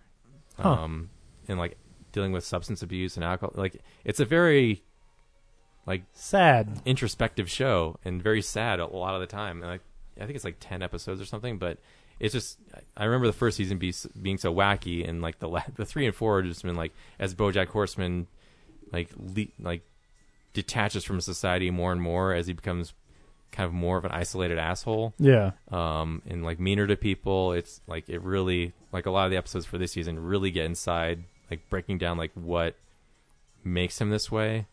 Um, and they even go into like dissect, dissecting the problems of other ancillary, char- like even his mom, his estranged mom, has like an episode devoted to her um, aristocratic upbringing and how misogynist her father was, and like how that is translated into her raising BoJack to be, you know, the way he is. It's really, really thoughtful. Huh. Um, and then I watched season seven of Walking Dead, so I'm all caught up on that. Is it the most okay? Yeah. Um, that's about like that's that was good. I'm, I'm not someone who read the comic book, so everything seems new to me. But um, uh, Is that the one that was just on TV that actually has Negan in it, or is that the one where like at the end they were like Negan's coming, where he kills somebody or that's the something? one where they're dealing with consequences of Negan running the show. Oh, so, okay. And those that was like, I don't want to go too long with it, but like I'm, I'm satisfied with it. Okay. Like, and I'm, you know, it ends with they're going to start a war with Negan, um, because they kind of get one up, like they get the best of him by the the last episode, um, not without some casualties, but. Sure. because um, that girl is on Star Trek Discovery now, which I was like, oh, she's probably dead before um, this season's out. Uh, um, yeah. Funny. So, but I, I like I I, I want to know like Negan's like Jeffrey Dean Morgan's portrayal of ne- like I haven't read the books, so I I don't know how close he is with it, but he's definitely like an interesting character in the show. My wife thinks He- he's like super sexy. He can't be very close because you can't say fuck that many times on AM- AMC. Well, if you watch the Blu-rays, He says, he says "Oh, well, y- yeah. I don't know if the Netflix version is what the Blu-ray gets, but Does he I mean, say fuck in it? He says he doesn't say that. He, he doesn't say fuck, but he, he says a, like a lot of risque stuff for like. Oh, I'm sure. I'm I, I'm imagining myself watching this AMC. Does Mhm. they just like dick and pussy and? oh, he says that. Yeah, on the, on the Blu-ray, he does. He says like fuck a lot. on And there's it. like a lot of gross things about like. Mm-hmm. Yep, um, that's that's when I stopped reading the book. Yeah. So yeah, so that's cool. And then I wrote off. Is this the last thing? This is the last thing. Oh thank God. I I wrote off the blacklist on season three. Oh yeah, yeah, I Um, remember because you it- got me watching it, and then you told me it was bad, and I stopped watching it. It was just it was just like by season three, um, you know they had this great female lead character who Yeah. seemed like strong and independent, and by season three she's like back with her husband who was like leading a double life and he was also a spy, um, and double crossed her and like ruined her life, and then she went back to him because he actually loved her the whole time and just like didn't understand. It was so unnecessary. That show was good, and they didn't need to do all that dumb shit. Yeah, and then they have a kid together, and then, Ah. um, like one of Red Reddington's help double crosses him and extradites them out of his life so they can lead a life without Reddington's influence. Um, and so at that point it became, and then her real dad, because the whole show has been teasing that Red Reddington is her father, Right. For four seasons, Yeah. with like the most obvious shit of like, yeah, he's probably in her a, dad. in an Arrested Development kind of way. yes, maybe your father is here. Yeah, but they still throw like ridiculous red herrings out there to the point Oh, where yeah. the end of season three ends with like there's this I forget his name's like Alexander or something, some actual Russian guy is her father. So they go on this terror, and by at that point like he kidnaps her kid, or their- like her and Tom's kid, um, and then it's like the first I don't know six episodes of season four are globetrotting trying to rescue this kid, um, and like like I'm totally disinterested. But then Red kills uh, Everyone. Mis- well, he kills Mr. Kaplan because she's the one who helped them get away from him in the first place, and he can't trust her anymore. And I'm just like, damn, that's cold. But I like understand like he's been pissed off before, but like she's been like an instru- integral part to how he is able to do all the stuff he's able to do. Okay. And then by s- episode 10, holy shit, I'm back on board because Ah, son of a bitch. It builds this new arc mhm. after they solve the whole baby thing, get the baby rescued, whatever. After they solve the baby. yeah, like it, it's just so like simple, trite, like Yeah. in my opi- like storylines, like the obvious thing to like get ratings and stuff. Yeah, it's like season four of Alias. Um, yeah. So Kaplan survives the the shooting, her, 'Kay. her own execution, and then like they do so many things that make you forget about that. That when it comes back to bite him, it's like great. Okay. So Can I just start watching it then? yeah, I would say just jump Oh, in. okay. All right. I could just skip like a season and a half of the show. Yeah, just know that uh, Re- Red solves the problem with the Russian dad. Sure. and uh, in the season, you finally he finally, well, they still ki in this season they finally answer that question instead of like dragging it out even more. Okay. Um, but uh, they still like leave it open for him. In, this, in the most annoying way, they still leave it open because it's under duress that he admits that Uh, he's Of her course, father. of course. Um, Yeah. Uh, yeah. So And it could have also been a fever dream. We can always change this. It's like comic books. yeah, It's like fucking the dog show shit. has the most cop outs of anything I've Ugh. ever watched. Um, and the worst character name ever, Red Reddington. well, it's Raymond Reddington, It- but that's a mouthful, so they just call him Red. They could just call him Red because his last name is Reddington. His first name could be Jack. Jack Reddington. Yeah. Already better. and I don't know. Like, they also do a bunch of episodes that uh, like don't have the main cast. Like they go into the backstories of like Mr. Kaplan, like this like bottle episodes. Yeah, that worked great for Lost. Yeah. Um, explaining like who, like Katerina, like her mom as the Russian spy. Like you kind of get an insight of like what her deal is because at the end of the season you f- you kind of get a hint of why he has like kept the father secret from Elizabeth for so long. Um, you- yeah, you kind of get closer to that Hmm. little thing. I, I feel like because the list is a certain number of names, they probably had you know like 24 like they were guaranteed 24 episodes a season um i think like this like however many episodes exist within like five or six seasons like they're in season four so they kind of know they have to be close to the end no matter like where they're going um to like fill out the list does that make sense Yeah. anyway halfway through season four becomes a great show again Cool. um Maybe I'll so check it i'm out. interested i'm back on for season five and the last thing is Cargan Sorrow won Best Prop at Mm-hmm. the 40 Hour Film Festival Film Project. So Which prop did it win for? best use of a vinyl record, I guess. Yeah. yeah. What was it used for? Chopping off someone's dick? Playing music. Should have been. No, it's just the whole s- story No. revolves around the record. I guess I You- don't know. you I don't did know a how really these are- good job using it. I don't know how these things are chosen. Like Uh, no, I, no, you did better I than most wasn't asking people. why it was chosen. I was asking what it was used for. Yeah, Uh, it was We used played for, music. It, it's a device with an obscure song Hmm, that guffin. Cool. attracts hipsters. And Absolutely. then if you flip it over, it sends hipsters away from you. Nice. Yep. So I guess that's the best use of it. Great job, Brett. the best thing you can do with a vinyl record in 48 hours is to just give her to hipsters. Yeah. Cool. Sounds good. All right. Uh, I only watched three things this week. Uh, first of which was Cardigan Sorrow. Hey. Hey. Um, dude, that's my favorite of your films thus far. 100%. But I'm going to take it a step further. I think that it's the best one you'll ever make.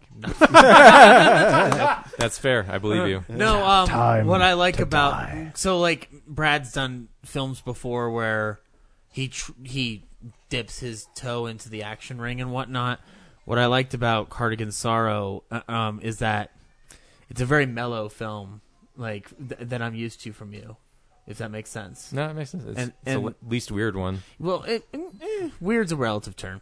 I, it's the least last weird one film. had Hitler's brain being absorbed into I, I Thunderbolt's know, but head to me and- that's also entertaining. So One like, time I watched a this guy put I drugs think up his butt. I think in its own way, Cardigan Sorrow is is just as weird because it does.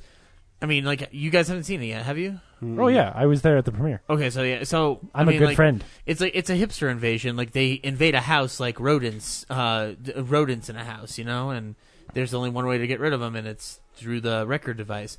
Um, but I I like the way it was. I, I love the way it was shot. It was like lit beautifully. Mm. Um, and it kind of it it actually like I want to counteract what you told me a couple weeks ago. I felt it kind of flowed like a Wes Anderson movie. It just wasn't staged like a Wes Anderson movie, but like the dialogue flow was there.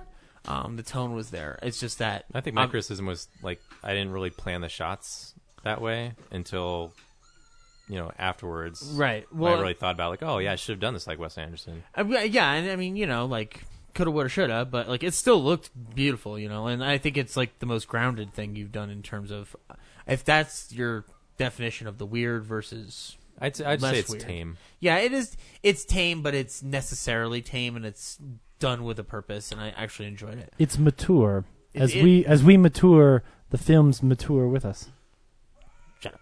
Um, uh, I, no, I, I, I mean, he's right. It probably is the most mature thing you've done. But however, like I, I do think that like Jason and um, was it John, John were able to do with the script was like was really fun. It was like a clever joke.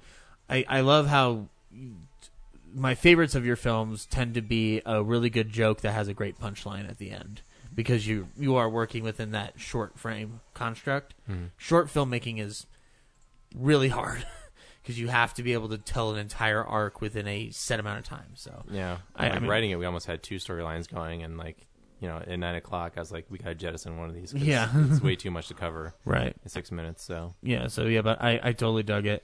John Um, and Jason were bummed because uh, they said they got out hipstered because the other hipster movie won best. Oh, the uh, hashtag one? writing. Yeah. I mean, it was good. It's just It's like- it's good. I thought it was Um, funny that they felt like they're. I out think the hipstered. C- I think the CGI bear at the end was stupid, but whatever. That's just me. You could have done that easily with sound effects and been fine, but whatever. You know, you got to be ambitious. You know, but I mean, but they're not Stranger Studios, so it doesn't matter. Yeah. still a good film. Like I know the writer of the film, and because she went to film school with me, and she's very talented, and that script is very good. So Yeah. I just didn't like the CGI bear. That's all. You know, I don't think they're gonna kill me over that. Um, uh, but yeah, um, I rewatched Force Awakens again after JJ got announced to be our new director. Yeah, guys, he, he's it's gonna be fine. Just just chill the fuck out. God, like everybody whining on the internet. Um, it's fun. I love that fucking movie. Um, I was I think this time like I was more focused on um, the newer characters and less on the legacy characters. Yeah. Which is strange for me to kind of switch into that mode, but I'm trying to do that for myself so that I can enjoy Last Jedi because I, I have this feeling that, like, I mean, Luke's obviously our only legacy other than Leia, but I don't feel like we're going to get a lot of time with Leia. Fuck Yeah. Chewie, right? Chewie. Yeah, fuck Chewie. C3PO? Do I have to? Do I have to list every one of them? No, it's slice because- noodles. it's because the new characters are interesting and and obviously the main characters of the series. Like yeah, so yeah. so it was just interesting to see it from there. Um, but I also watched gonna it get with dark. the commentary by JJ. Oh, yeah, it's um, good. for the first time. That was fun. That Mm-hmm. Mhm. was very fun. What, what edition do you have? I have the 3D collector's edition. That's why I don't have the commentary. Yeah. um, and I also I didn't I hadn't watched the behind the scenes, the secrets of the Force Awakens. So I watched that. That was pretty cool to get some insight on the whole buyout thing and whatnot. It's barely covered, but it was enough for me to kind of like wrap my head around. Um, and then the last thing I watched was so I, I as I usually describe, I get stuff from uh, my work that's amazing. And guess what I got with all my uh, vouchers that I had saved up at work? Herpes? The first season of Hogan's Heroes, which is better than herpes. Um, God, I But barely. Doesn't burn as much. Oh, yeah. If anybody doesn't know Damn. this, yeah. Is that a Holocaust joke? wow. Oh, I didn't even read that one. Thank you, Brad. Oh, if only everyone else here was as sick as me and Brad. so I'm gonna clear this up That's though. I'm, terrible. I'm gonna clear this up though and ruin Ryan's joke. It's not a concentration camp, guys. It's a POW camp. Yeah, because you can't say concentration camp. I That's don't- not funny. television, yeah. I I don't think that they had POW. I haven't seen this many camps. ribs since Tony World War Roma's. yeah, I think they just murdered everyone. Uh, hey, hey, James? hey, hey, hey, hey! Don't tell me about your history, man. I have my own my own facts. Okay. Alternative I have my facts? own Yes. facts. Anyway, go ahead. How's Hogan's Heroes? Oh well, so like, it's weird. Like I had not watched it as thoroughly as I thought I had. I always thought they were trying to escape each episode. That's not their end game, and I think that's why I think this show is genius. Their go- job is to stay in the prison and sabotage the war effort from as far as they can, um, and help other prisoners who have an even more important mission that get sent to the camp. They have to get them out um, without breaking the Stalag 13 record of no escapes. Um, and it and it doesn't hurt that they have two of the most inept Nazis on the planet running that camp. I mean, Klink is a glory hound, and Schultz is just in denial because he doesn't want to lose his job. So it's it's funny as fuck. Like I was laughing my butt off. I think, and some is weird is that there's always been a debate from stuff that I've watched of like you couldn't do Hogan's Heroes again today, and I have, I- I don't think I have a strong enough argument yet for why that's wrong, but I still believe that you could do that concept, but you'd have to, you'd have to tread very lightly, because like there's certain, there's just certain things about that show that are very dated uh, in terms of its humor, but also in terms of like how they approach certain elements. Like the Schultz character is very fascinating because he's not. He doesn't. I don't think he's a Nazi. I think he's just a guy who has to hold down a job because he's got a shit ton of children to feed. It's so it's like it's Yeah, weird. It's Go ahead strange. and step into this oven here. I have lots of children to feed. Again, POW camp, not a concentration camp. oh yeah, it might be hot in there, but if you take off all your clothes, it works better. I'm, I'm again like this is like this again. They are My name is Schultz. Hogan, please. Um, again, like I'm not defending any. The I'm not- SS stands for super serious. I'm not defending Nazis here. I'm I'm saying as as characters, they are much more interesting than meets the eye on them. But at the end of the day, they are Nazis running a POW camp, I'm- so they still are your villain. I'm, re- I'm really glad we got you to clarify you're not defending Nazis. Yeah. It's more than President Trump did. Way, way to take a side. Um, That was topical. that was that was the best joke you've made in weeks. what years was that show on? 1965 to 1971. K- So, can you imagine like It's 20 years removed from the war, so- so it's like So it's okay that 20 Nazis no, it's, are no, it's funny not- now. No, I- that's No, I'm the thing. just I don't kidding. know if it is. 45, 65? 45, 55, 65. 20 years? So that's like it's weird the to think Iraqi that- War. Huh? It's like the Iraqi War. Saddam's Funhouse. Oh my god, raising Oh, all yeah. terrorists there. did did Kellen Nailed just it. call jihad? Again, like I, I, I don't, I don't know. Like I don't know if, if you guys have ever watched the show. Like you watch the show, if you watch it within the context of when it was released, it is funny. But I understand why people are offended by the concept. Now that's what I'm trying to nowadays. wrap my head around because like I'm like imagining like if I was watching it today, and like so World War II would have been like when I was just out of high school. Mm-hmm. Mhm. Like that just seems so recent. It, it's, I, I I know, and again, like, but again, it, it is taking it within context.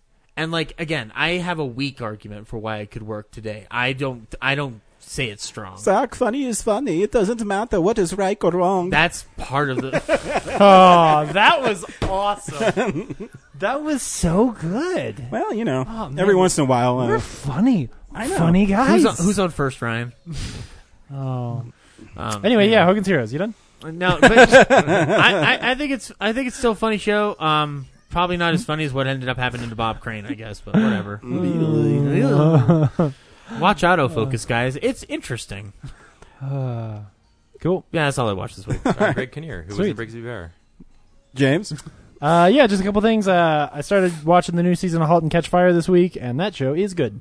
Um, yeah, uh, I just always buy it on Amazon so that the episodes come out as they come out. You know. Uh, oh, it is also funny. Last week I talked about how good Rick and Morty is this season, and then this last week's episode, not th- we're recording this on on Monday, so not last night's episode, but the week before is maybe my least favorite episode ever. Uh, but still, that that show is good as well. Um, got a chance to go see or to to rent uh, Tom Cruise's The Mummy, which I had Nice. missed this y- this year. Or Um, Did you miss it? out Hmm. I, that movie is not as good as Sahara. Uh, shit. No, that's not what I meant. Um, that movie's okay. It's got some fun stuff in it. It's kind of a just a pile of like rejected Tom Cruise movie scenes that they sort of taped together and put a mummy in. Um, it's not great. I really would like to see more of them. Like like some of the universe they're setting up, I was like, okay, I want to see like them try to fight a creature from the Black Lagoon or something. I think Bride of Um, Frankenstein's the next one. I want to see. Oh, is it? Dr. Okay. Jekyll and Mr. Hyde be like um, Nick Fury and Yeah. assemble a team of Universal Monster Avengers. Uh, Yeah. I to fight the Nazis. I don't I don't love their version of Hyde. Like I like Russell Crowe's performance as Hyde, but I don't love like the CG and the, Oh yeah, I- we and, said Uh, like that the too. It's like, oh, he's like, He's slightly. He's pimply. he- he- yeah. yeah, he's got acne. his skin breaks out and he growls at you. Like what what Russell Crowe does is great. And honestly, I feel like if you hadn't done anything to him, it would have been fine. Um, but but then like the plot itself is so convoluted and weird, and I don't understand why. I know my 4K is sitting at home waiting to be watched. Because I I like You're the part of char- the problem. like, I, it was pleasant to me that Tom Cruise was playing like a bit of a rapscallion, like somebody you don't really like, and then he has to sort of prove himself. And and even though it's like the the most tame version of that it can be because it's Tom Cruise, like it was still like, oh, okay, this isn't just Tom Cruise in a Tom Cruise movie, you know? Let's not forget Um, Jake Johnson. Similar, similar to. Uh, Oh, that's probably the weirdest part of the movie. is- Yeah, the Jake Johnson stuff. Oh, Why is he bizarre. alive at the end? Well, Because it's he's like American "I'm a Werewolf bunch of in rogue." London is all it reminded Off me screen, of. he made a deal to bring him back. Yeah, he's like, Thank you whatever. for bringing me back, but why Hey. are we here? No, it's really up. It's really easy. Hey, Tom Cruise, do you have any other friends? no, then bring me back to life. Like, who's gonna go on dumb adventures and call in airstrikes for you or whatever? I don't understand what his job is. Why couldn't he just be a thief? Why does he have to work for the military but then also be a thief? He's a he's a rogue, dude. It's very bizarre. He's part of the Rogue Nation. It doesn't matter. Some some stuff. Wow, some stuff happened. It was okay. I, he adheres to Ghost This Protocol. impossible mission to resurrect Universal monsters. Are they still making the next one? Yeah. Okay. Yeah, Alright, they well, are. Hopefully, Um, hopefully, I don't, it was I don't good. think About Kurt, I don't think Kurtzman's going to be involved in shaping that universe No, I- anymore. But I think it's. I think they still will. I. I because they already have the cast, I think, and everything. I think everything's lining up, right? To me, it's not a direct. Uh, I think they're trying to still get Angelina Jolie on it. I don't know. I don't I'm know. interested, I, uh, I- I to mean, me- it'd be cool. to me, it's not a director issue. It's a it's a script issue. Like that script is just so full of nonsense you don't need. Well, I, I I'd say Um, it's the same problem that DC had in Yeah. um, Batman Superman. You're building a world that you don't need to build. They should have let the mummy exist as the mummy. Yeah, because the the premise of making Tom Cruise th- a super spoilers for the Mummy. The premise of hey, by the end, Tom Cruise is a weird half god mummy thing with crazy makeout powers is pretty cool. Um, Well, I think too. Some I of wish the, I I, had think some of the makeout horror powers. scenes are really good. The scene where Yeah. they're in like the moor and uh, the mummy is like uh, eating people. I think it's really great. Yeah, some of the swimming, Yeah. like sw- some of the swimming zombie things are cool. Um, Yeah, they have ideas there. I don't some think of it's a the total CG is waste. for some re- like the movie started and like as soon as they find her sarcophagus and they pull it up, and I'm watching this at home on a TV, so take it with a grain of salt. But like that was maybe the first real element of CG in the movie is they they CG'd the sarcophagus getting pulled up and all the water, and I was like, why the fuck is this fake? Couldn't you afford like Well, a remember, it's not sarcophagus water, it's and- mercury. right? No, no, no, no, no. No, it's, mercury. oh, is it? Yeah, She, she's encased in mercury because it. Oh, the the Egyptians in the case Yeah. they're in Mercury. Yeah. Yeah. Oh, It's the okay. only thing that'll hold the powers at bay. Yeah. Well, it looked super fake and weird. Um, I don't know. Oh, I, I guess. Yeah. All right. That I I just thought it was like water at first as I'm watching it. I'm like, why does this look terrible? Um, so maybe that's why. Okay. Like it's really um, shiny water. yeah, because then the rest the rest of the CG was pretty okay. Well, like was pretty good. Yeah. You know, I mean, certainly better than like the Brendan, Brendan Fraser movie CG, but the Brendan Fraser movie is fucking dope. Like that movie has a, a beginning and a middle and an end and some action scenes that go between them. Like it's pretty, it's pretty okay. You're saying it's a movie? I'm just saying that the Mummy kind of doesn't have some of those things. Mm-hmm. Um, so yeah, you know, it's it's fine. Why does Um, my water taste like quarters? yeah. Uh, and then the very last thing is I watched uh, a Sci-Fi Channel original film from 2004 that stars uh, Ryan Reynolds and Jake Gyllenhaal and Rebecca Ferguson uh, called Life. Oh. Um, I don't know if you guys have heard of this movie. Um, Venom movie? yeah, this With is Tom Hardy in it? this is the worst movie I've seen this year. Really? This movie made me so angry so often that I was violently shouting at the television. Um, so the first 20 minutes Poor of Dan. no, he kept coming in every now and then because he, he had already seen it. He saw it in theaters. And so he comes in. I'm about 10, 15 minutes in. Um, and he's like, Oh, you're watching Life. And I was like, Yeah, yeah, yeah. It's, it's pretty good so far. He goes, Yeah. yeah, yeah." and I just paused it. And so the, the little navigation bar was up. And he points about 25 minutes in, 20 minutes in, and goes, I liked it up to about here. and I was like, okay, all right. Um, and sure enough, like right about then is you know i- if you've seen the trailer, it's it's about um th- eh, about I don't know. There's maybe six or seven astronauts on the International Space Station. It's it's uh, slightly in the future, you know, ten years in the future, and they've they've gotten this satellite back from Mars, and it was damaged on the way back, and so they and they don't know why. Um, and so it starts, and Ryan Reynolds has to catch it with a robot arm. And right then I was like, guys, this isn't how space works. That's not this isn't what we do, guys. Um, and they're like having this weird conversation as if to say like, oh, if you don't deflect it, like if you don't grab it, you better make sure you deflect it because it's gonna crash on the earth and kill people. And I'm like, okay, what is this movie? This is weird. And so of course Ryan Reynolds catches it with his robot arm or whatever. Uh, big robot arm, giant robot arm, not like he's not like the Winter Soldier. Um, and And of course he catches it, and that goes away, and now it's just astronauts talking in space, and I'm like, okay, this is cool. Th- I'm back in. Like that was a dumb beginning, and you don't understand how things collide in space, but whatever. Um, and they they end up like finding this this tiny little amoeba on the ship that it caught up. It caught it from space, Mhm. and and then like there's this sequence where they're talking about what they should do and and then everybody on earth is celebrating the fact that they've discovered life in, in outer space and so there's a party down on Earth. yeah, oh yeah, like like Okay. there's even there's actually a scene where like the, some kids are on like you know live with Regis and Kelly, and they're from like the some co- some school, and they were they were chosen to name the thing, and so they name it like Clifton or some shit. I don't remember.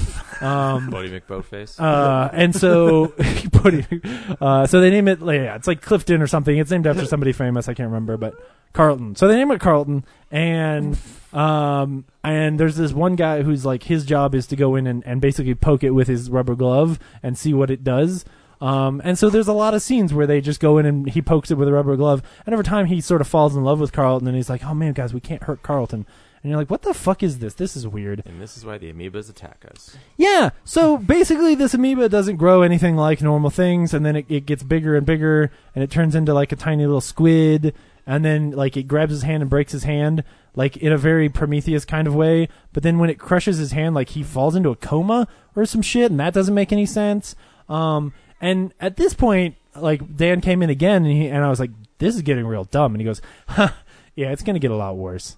Uh, and I was like, "Well, it can't be that bad." it's really bad. So this is a movie that exists. Like I, I have to believe that the people making this don't know that Alien or the Thing exists, and and also believe that tho- that if those things did exist, they would be better in complete daylight. Um, because nothing about this film is scary. Like you end up basically they're they're getting terrorized by this octopus. It's about the size of a normal octopus. Um, that keeps like escaping, uh, but it escapes in ways that don't make any goddamn sense. Like it'll escape into the fire extinguishers in the system, or in in the space shuttle. Which, by the way, the the international international space station is built in segments, so like they don't they don't have like a whole bunch of tubes that connect them. You know, so it's not like there's like little vents you can escape into, and now you're anywhere in the space station. Like that, it doesn't work that way. Fairly Um, sure they were high and didn't care when they wrote it. Then it doesn't matter. Uh, these characters make continually the worst choices they can make in the most embarrassingly bad horror film kind of trope of like, oh, we. There's literally a moment where a woman ha- she's outside and the the octopus has gotten onto her. Like she goes outside, I think, to kill it, and she fails obviously. So the octopus like crushes part of her suit and releases the coolant from her astronaut suit into her suit, so she starts drowning in coolant inside her helmet. Now, first of all, what coolant in an astronaut suit for outer? s- What are we cooling? Anyway, it doesn't matter. There's no coolant, and there's certainly not enough coolant to drown a human being. But um, so she's like drowning in her suit, and it's on her, and Jake Gyllenhaal's on a door, and and also the door has to be opened from the inside and the outside at the same time. So he's trying to open the door, and, and she's actively trying to close it. And I'm like, this doesn't make any. wh- This isn't how space doors work. But whatever. Um, and she's like trying to close it to k- keep him from letting her back in because he wants. She's like, no, I'm gonna die so that it doesn't get back in. But then she just dies right up next to it, so it crawls back onto the space station and gets back in. She doesn't take the opportunity to jump into outer space or anything. Like, no one does anything that makes any damn sense in this film. jumps into outer Meanwhile, space. cowabunga! It's the stupidest monster thingy. It's never cool and scary. It makes no sense from point to point. At one, oh, oh, oh, oh! This is the only movie with astronauts in it that didn't even bother to cast someone to vo- voice Houston. These people are in the International Space Station and no one ever gives them directions from Earth. No one ever calls them as like, "Hey, hey guys, it's Houston." Um Is everything going all right? up why there? don't you just eject that part of the two of, of the space station and let it burn up in the sun? We'll cut Because the this loss. is clearly bad. No, at one point Houston sends a whole nother space spoilers for a shit film. At one point, a an, an ejection pod from a different space station apparently shows up and starts pushing the International Space Station into outer into deep space because that's the that's like Houston's decision. They didn't call anybody and say anything. They were just like, "Hey guys, I know we spent like four billion dollars on this thing, but can we just push it into the outer, sp- like way, way out into space. Because clearly this thing's this thing's bad. Um, it's just awful. Oh, oh, I forgot to mention. Um, um, so so when the guy falls into the coma, right? Like Ryan Reynolds is like, I'm a, I'm gonna save him. So he opens the door even though he shouldn't, and he jumps in there and he grabs the the guy in the coma and throws him out the door, and then like before he can get out, the octopus like grabs onto his leg or something, and then he somehow he ge- he like gets it off. I may have this a little out of order, but like then they're like, "Oh, here you got to kill it," and he's like, "How do you guys su- suggest I kill it?" One of them says, "Use the disintegration gun." I fucking kid you not. And he gets out a small Marvin the Martian. yeah, he gets out a small flamethrower and starts using a flamethrower inside of the International Space Station, and he's terrible at it. And people keep yelling like, "Hey, stop!" because he's using a flamethrower inside the space station. Oh, but it's it, it looks. I mean, it, it effectively is a flamethrower, but it sounds like a ray gun from the future. Like it, it's so terrible. This movie, j- uh, like especially about. Oh, so I didn't get this. Here's the best part. Here's the best part. Here's the part where 100 percent for sure, this is a sci-fi movie, a sci-fi channel original movie from 2004. So at the end, spoilers for life. Don't fucking waste your time with this piece of shit. I'm glad I only paid 99 cents. Um, at the end, like he, Jake Gyllenhaal and his wife Rebecca Ferguson are the only people left, and he's like, okay. We're gonna distract it, and I'm gonna be the bait, and you're gonna get in the escape pod, and you're gonna go down to Earth, and I'm gonna get in the es- other escape pod, and I'm gonna go way the fuck out into space, because this thing can never make it back to Earth.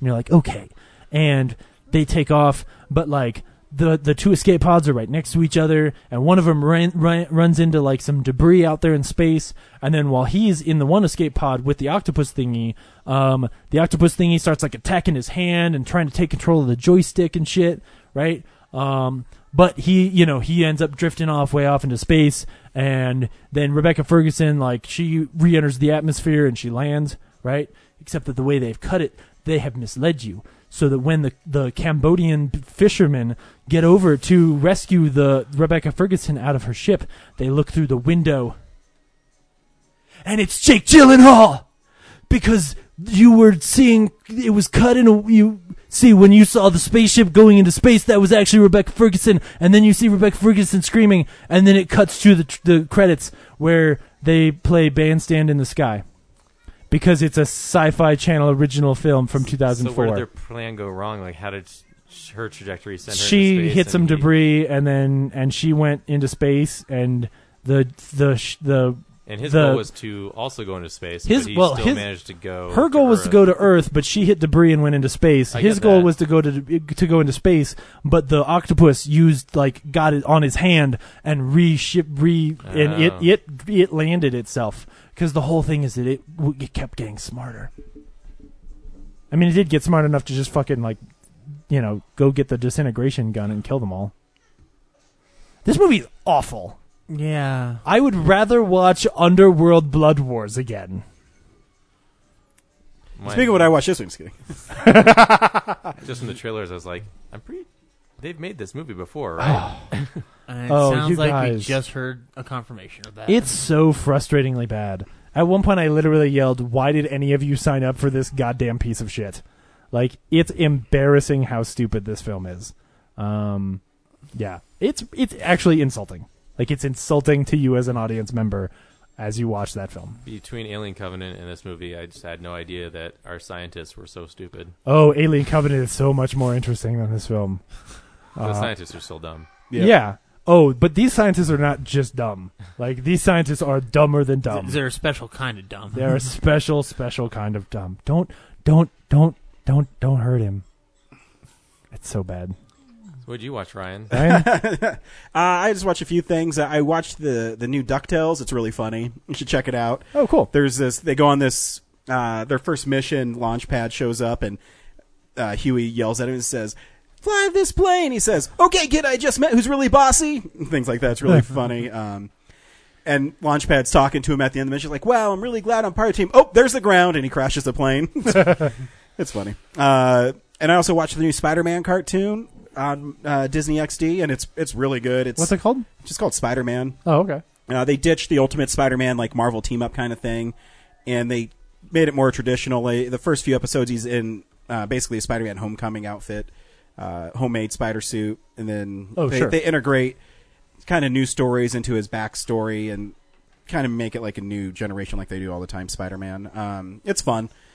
The guy who plays Spider Man's really great. Um, I, I watched uh, Patriots Day, which is the, the Oh. Mark Wahlberg uh, Boston Marathon bombing movie, Directed by Battleships Peter and, Berg. and Peter Berg. And, I love Peter Berg. Oh yeah, the movie's actually pretty good. Cool. Uh, He's a good filmmaker. yeah, no, he's. I think he's a pretty great filmmaker, and Yeah. he he does really good. Uh, watching this, and even whatever you think about Lone Survivor, you know, uh, he does create tension really well. Yeah. and he creates suspense and action really well. Yeah. uh, and I mean, if you know the Boston Marathon bombing, it starts as the bombing, and then it's the manhunt.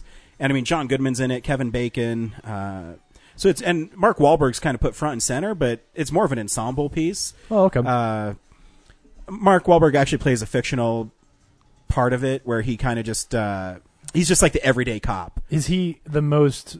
Is he like the biggest star in it? Like, he- he's- yeah, he's the most the I most mean- bankable. Well, I mean, yeah, I mean that's why I think he's front and center. Yeah, okay. Uh, he's probably there to be like the vessel for the audience. yeah, exactly. Yeah. So yeah, you're right. So he's Oh yeah, does he do a lot of like things happen and he goes, or that's terrible? yeah, he tries to. He, like I say, he's like the common cop. Like he's Yeah. just working there.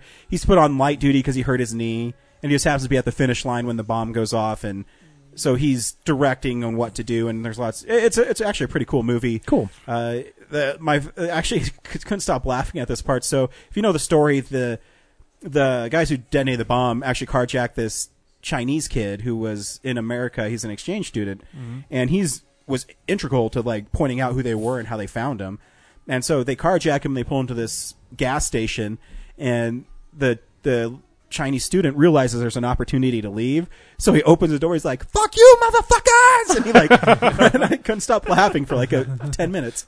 Uh, and so yeah, if you want to see a pretty good true life story, it's a, I I think it suffered a lot like United '93 suffered. Yeah. where it came out, I think three or four uh, four years after the bombing, and I think it's still kind of fresh. Yeah. uh, but it doesn't take away from the pretty good filmmaking. Would you, would you Oh, feel like United ninety three didn't suffer? Oh no, I think United Three is one. Of the, I, I love that. Film, But it's it, no, no. It's it's uh, what Ryan's saying is it's fresh enough that like I don't want to see it. Mm, Oh. yeah. right. Like Yeah, exactly. Box-wise, Would you would you say it's respectful? Oh yeah. Okay.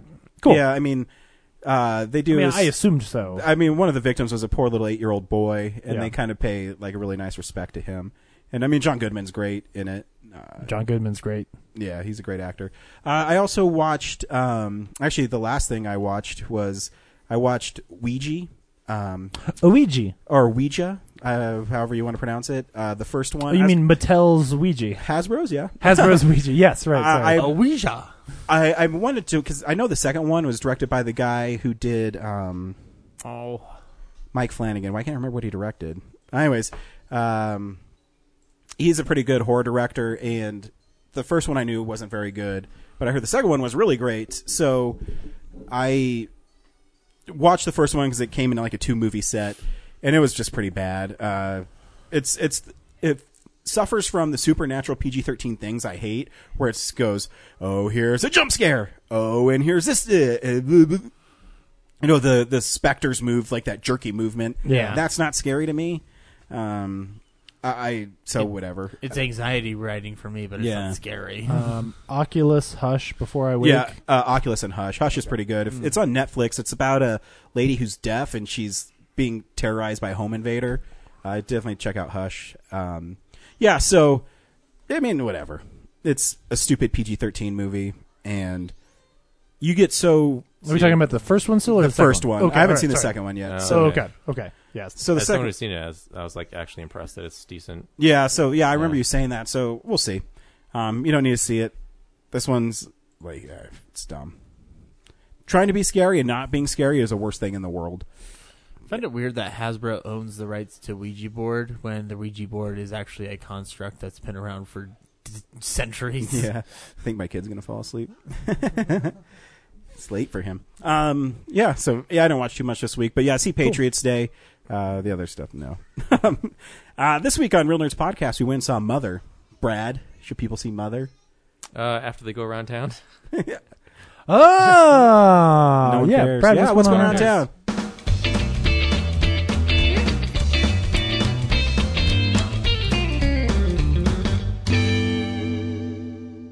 um, at the Esquire this weekend. They're doing Shaun of the Dead.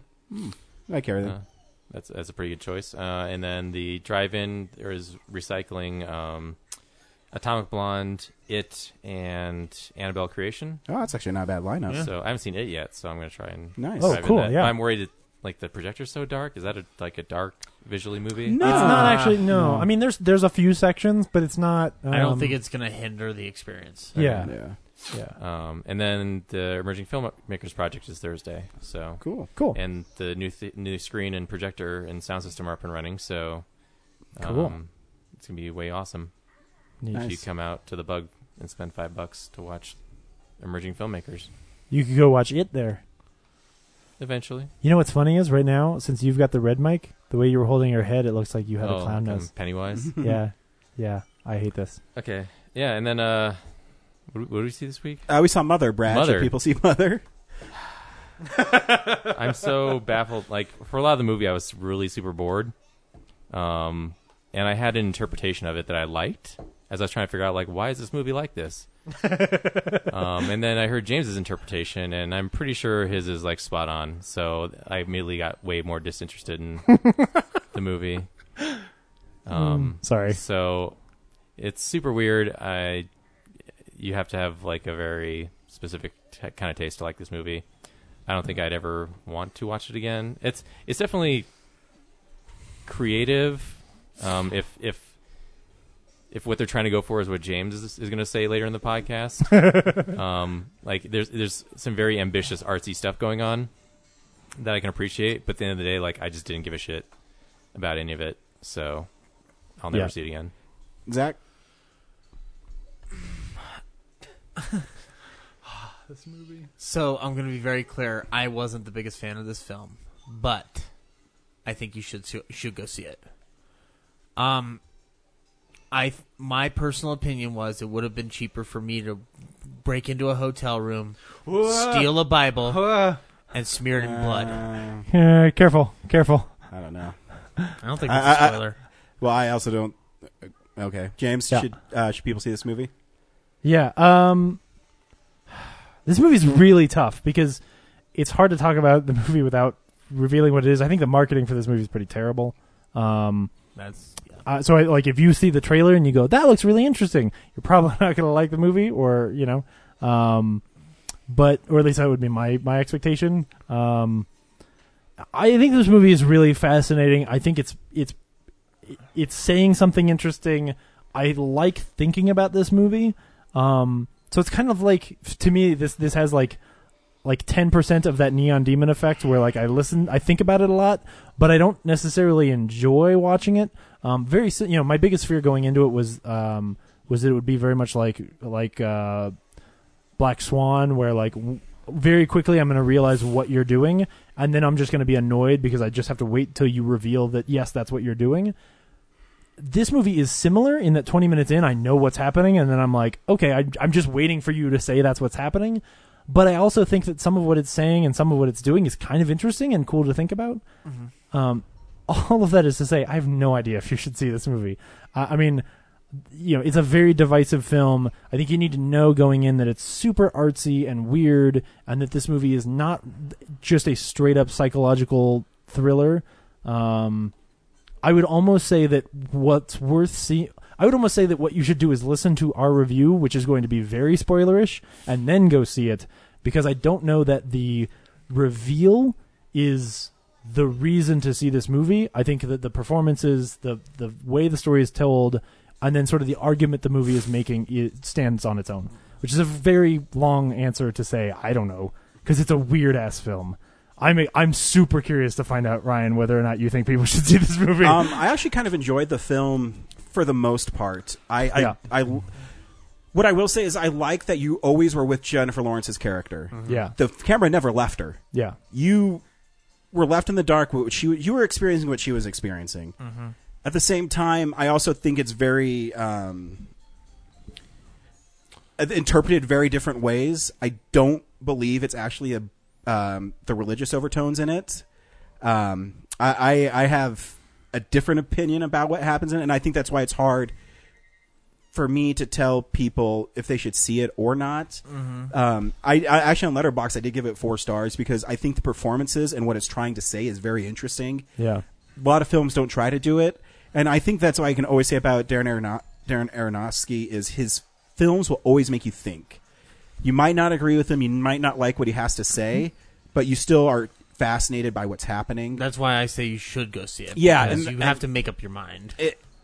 I just don't know who I'm recommending. yeah, it I don't to. know. I would never tell That's the my thing. mother to watch Yeah. this movie. I would never tell my father to. I immediately spoiled everything for them and just explained the whole thing because I was like, "This is really interesting, and you will hate this movie." Um, I would like someone like my cousin Lisa. I say would go see it. Yeah, Um, absolutely, yeah. because she That's a good She one. likes it stuff like this, but I yeah I, You I- know that. yeah exactly. Yeah. So it's I- you know her taste Exactly. Like- like, the only person I, I would recommend this to is Henry.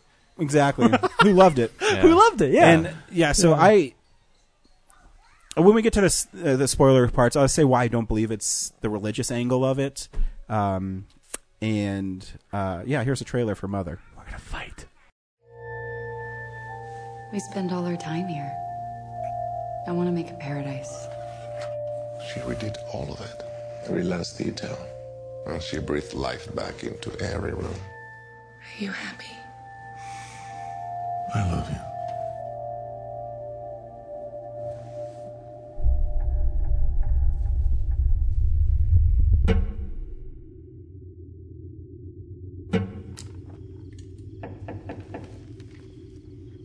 Please, come in. Hello. Hello. He's a stranger. We're just going to let him sleep in our house. Hello. Hello. Did you know he had a wife?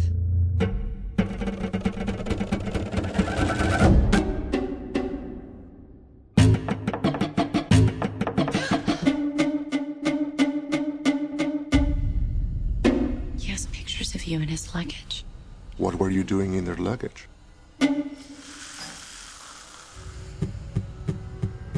What do they want?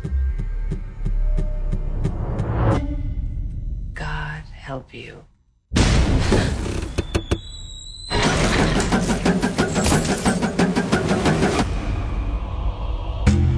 They've come here to see me. Come quick! You're insane! You're insane! All I'm trying to do is bring life into this house. Open the door to new people, new ideas. I'm so sorry. You give and you give and you give. It's just never enough.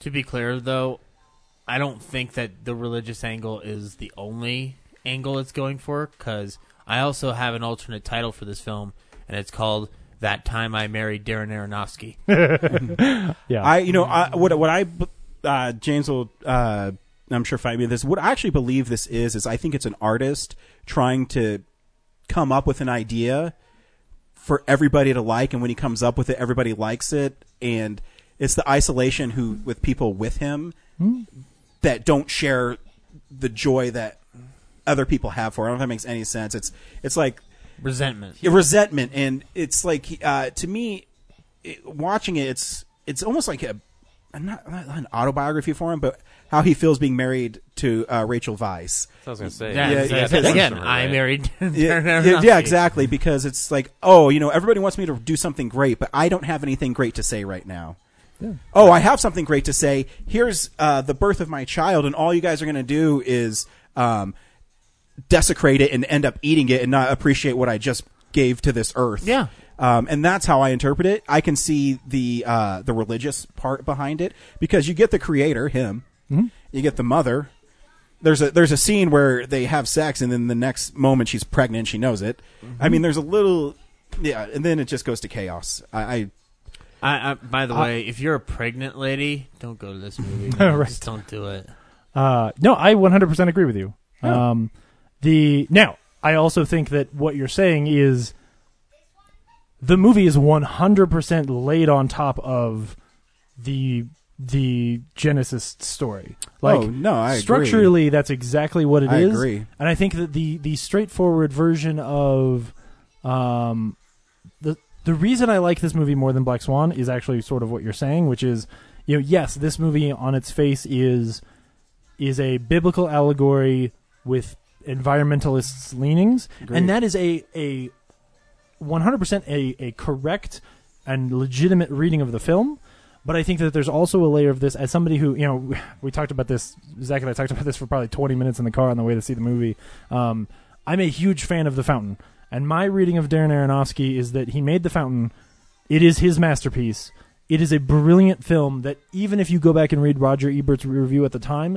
roger ebert still misinterpreted that film like he made this brilliant thing that it took us a decade to actually unpack and figure out like oh this is what was really going on and you know and once you understand all the moving parts of the fountain like you watch that movie and you're like this is awesome and and i think darren aronofsky's films ever since have very much been him in a sort of sad depressing way reacting to the fact that he's either dumbing his films down for people which is what i think black swan is um, i think he's he's and this is a movie where he's created this beautiful thing and no, like you said nobody appreciates it and and it ends up just being like well shit i'm i'm this guy sitting over here trying to do something great and um and when i do because there's there i think in there are interpretations of this film in which Javier Bardem and Jennifer Lawrence are actually two sides of the same person, um, which I think is again a very like that.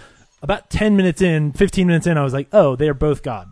Um, like one of them was this sort of wrathful but creative side of God, and one of them is this sort of merciful. And then that obviously, as it goes places, I was like, oh, okay, so it's really this. But anyway, um, I think that there is a, a a very bitter side of that where he is kind of saying like, man, like this is sort of what creation is like, and and you know I do this, and most of the time when I create shit, it doesn't work. Um, but I also think I would be remiss to to just sort of look at the end of this film and think that he's just saying that everything is cyclical and you just keep creating shit and it keeps being terrible. I think he's actually being a little bit optimistic in that, you know, you at the end still get another chance to do it again and maybe this time you do it right. Um like I don't think he's necessarily stuck in this grind. Um but 100%, I mean the by the time Michelle Pfeiffer showed up, I was like, "Oh, this is what you're doing." And it's it's completely colored by the fact that this is the guy who made Noah, and he likes make he likes he likes Genesis stories, and he likes making them weird. Um, but like so many of the little like so much of the imagery, so much of the of the the parts of this film are very deliberately based on that sort of structure, but um, the, and and I, I think that, that that reading is really relevant because some of what he's saying is a very damning criticism. I mean, if you read it that way, what he's saying is God is kind of an asshole for creating the earth and then ruining it with mankind. Like, what a dickhole. Um, and that's a really interesting, fascinating thing to sort of think about and ruminate on, and you know, I, I I agree with you with with a little twist of like I don't think he's necessarily condemning God. He's condemning his followers. No, I I feel like I- he's straight both up both condemning his both is both is true because because Javier Bardem is, Well, he is an asshole, disrespectful but, to like- her and he is a completely entitled he's a egotist. He's doesn't even recognize her needs. Right. And it's I I think it's more if you're going to read into it and the rel- the religious I think it's more of uh yeah, it's it's what James just said. It's you know, it's, God is kind of a jerk, and if he's going to make these Yeah. people in his image, and he's they're not perfect, it's No, okay, then that part. I'm thinking more toward the end because he does try to restart it again and try to do it again. I wonder if you can read it in the way of like, well, maybe he's just trying to get it right for Yeah. all concerned. So Yeah. it's, it's not redeeming, but no, it's you know, like it, it's so Well, it's but such the- a hard film. To It is, dissect. and I think that's why it's so divisive amongst people and why people don't like it is because while He I forces appreciate them to think about things. Well, well, I appreciate it because you are stuck with Jennifer Lawrence's character. You don't know what's going on, and there's that part where all those people are just like, "Why aren't you listening to me? Leave," and Yeah. because you don't know either. Right. And I think people can't. A lot of times in movies, people need stuff laid out for him. Mm-hmm. Mhm. This is what's happening. This is what's happening. But when you're with a character and you don't see what happens when he goes hiking with Ed Harris's character, or um, Right. you know, he writes this poem that you never read. Yeah. and you say it's great, and then people randomly show up and want to shower him with love and. She is a vessel of, you know, like why do they want to see the baby? Like why what what could they possibly want with my child? Right. and he is uh, so arrogant that he just waits for her to fall asleep and he takes it anyways and says this is what i made too Mm-hmm. and people mistreat it and devour it and it- it's it's a Break really its neck interesting and eat it. And it, it, yeah, I mean, I, I think part of what's great about that, uh, I hadn't even th- thought about this yet until you said that. That you know, she we're because we're always on her side.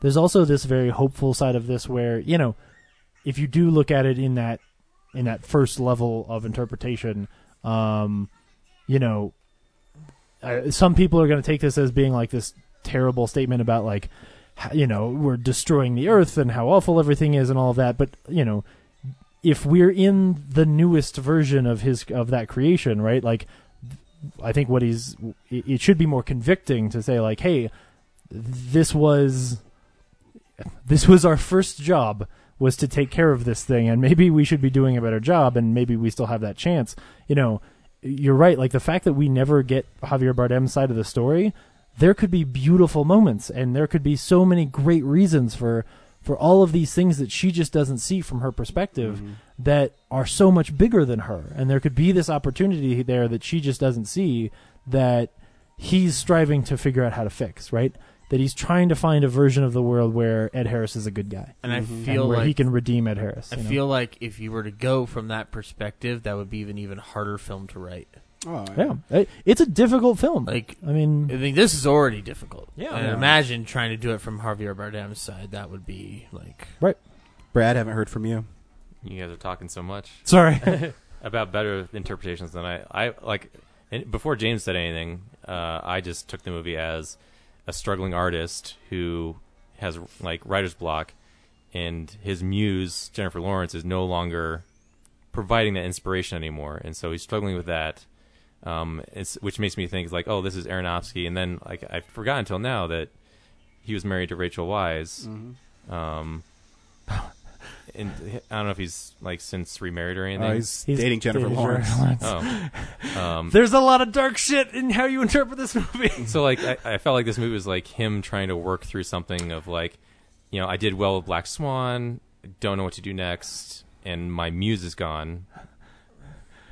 So what do I do? And as like a fellow artist, like trying to create, like I get that feeling. I, actually that's how i interpreted it too Yeah, and so um, and then also like, like I don't think I'll ever be in this situation, but like my idea of someone who is an artist that has a rise and gets to a certain level of attention and fame and doesn't know how to handle it. Mhm. So like, yeah, he neglects his wife and child, and also like his other child is his art, Mhm. and ha- having to share those two worlds. You know, to report like it's sometimes the baby is the new art, and when it, like you said, it gets Mhm. torn apart by the audience, um, and the fans who just Mm. like crush over him.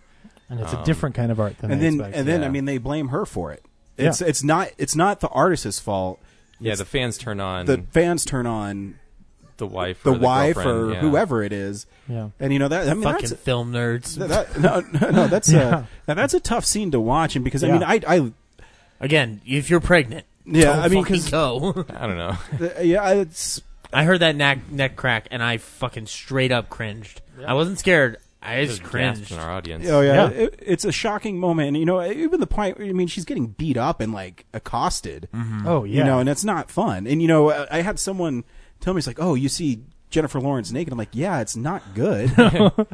it's it's not like she's sitting there like think sitting we were on the wondering edge of about a your bathtub. response to and- that. I may, I may have made that joke. I may No, I have been mean, like, Ryan's gonna like this movie. N- no, I mean, I, I, I know I kid about you know, Oh, no, like I- I boobs know. and stuff, but the stuff like that is Oh no, it's terrible. Yeah. it's one of the like it's so brutal. yeah, and it's one of Um, those things where that by the end you want her to do what she does. Exactly. You're like, but burn this motherfucker down. Burn it to the ground. Like fuck this because guy. whatever he created isn't working, right? Because you are receiving the brunt of people not liking what you did. I- It's it can be interpreted so many ways, but Mhm. Yeah. I I don't think your interpretation's wrong at all, Brad. Yeah, I, I think they can share the same space. Like, Yeah. like that. Absolutely. That idea is fascinating to me, and then pairing it with like James's interpretation is great. I just feel like in the execution of it, it's like this thing like I don't feel compelled to like watch more than that. No, I don't- e, Like, I don't think you need Like to I'm going s- to take the it's- idea home and live with it Mm. forever. Yes, and that that's the thing is I, it's not like a fun movie you watch a bunch. It's like a thing you see once and you go, huh? Because the reason that the two work is that the biblical interpretation works and that structure works because the artist is God, right? Like that.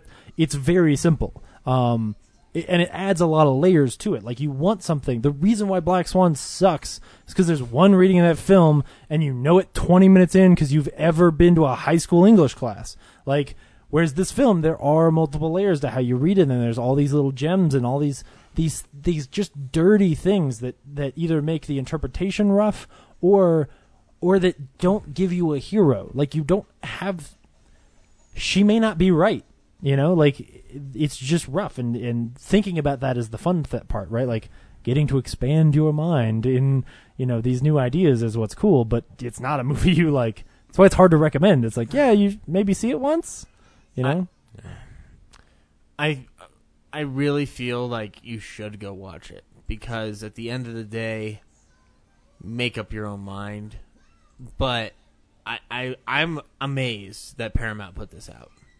Yeah. And the I am marketing is so fucking confusing. astounded. oh, the marketing is 'Cause, like, there's awful. one where, no, like, I- no, her- that that's not what I'm talking about. It's the fact that they even put it out and that they put it out in 2,000 theaters. Yeah. it doesn't matter No, that it no. has Jennifer Lawrence in it. No, that is strange too. I'm just saying, like, I was confused by the marketing because Oh. like, there's one poster that like her head is like around the house. I'm like going The- to the movie Rosemary's thinking, like- Baby one, yeah. Like, oh, this is a a scenario inside Jennifer Lawrence's head that she's playing out, and then there's like another one where she's a porcelain doll with her heart ripped out. I'm just like, okay, she's losing something, like, Hmm. Mm. or like she's not a real like thing. It's probably 'cause they didn't know That's how to super market it either. fragile. Yeah. yeah. So like, That- they just threw a bunch of like random image shit out. those those ones at least work because the the stuff around the outside, like all the other imagery in that poster, is all naturey stuff, and she looks very very pristine. Mother and there's nature, a there's a yeah there's a there's a pairing that goes with it that is Javier Bardem like sitting in a chair and he's surrounded by fire and his hand is out. Uh, oh, he's got he's got like a little globe in one hand and then his hand is reaching out. So if you put them next to each other, it's basically her handing her heart to him. And so then that at least sort of gives you a, p- a visual imagery of the movie, but, it it's- doesn't tell you what it is. it's It could not- be a romantic yeah, comedy, it's- like it's not enough to tell Bob from across the street, who doesn't really watch many movies, Right. "Hey, Yeah. Go watch Mother, Yeah. because you'll have a gay old time there. I had to Um, put like preconceived notions in my head when I'm like I'm just waiting for things that aren't going to happen. I'm like, why hasn't it gotten to the horror part yet? Or like, you know, what, See, when when is it do gonna we get find out scared? she's a porcelain doll? You know, like I didn't feel from the trailer we were getting a horror movie. I, didn't thought see we the were trailer. getting.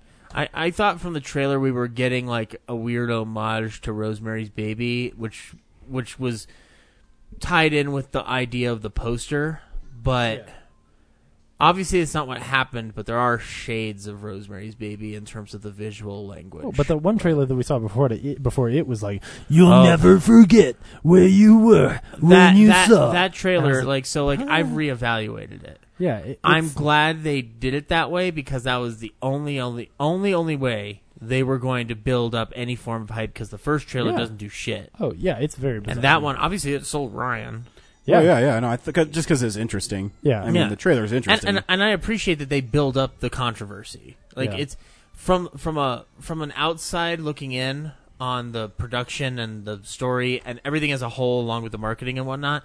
This is like this is like a big el- big ass gamble that obviously didn't pay off if we look at the box office receipts, but but like the fact that Paramount put it out. Like they, they, I mean, you got to just read the statement that Paramount's uh, chief distributor put out today about like this is us trying to compete with Netflix at this point, and I'm like, okay, cool, keep doing it more often, and maybe try some do- other stories too. Don't give me monster trucks too. I don't want it. and don't like, like, I didn't even know it was a movie until like two weeks ago. I know. I think it was supposed to be released in November. I and see then a they lot of bumped it movies up. you think I know is coming. Yeah, out. right?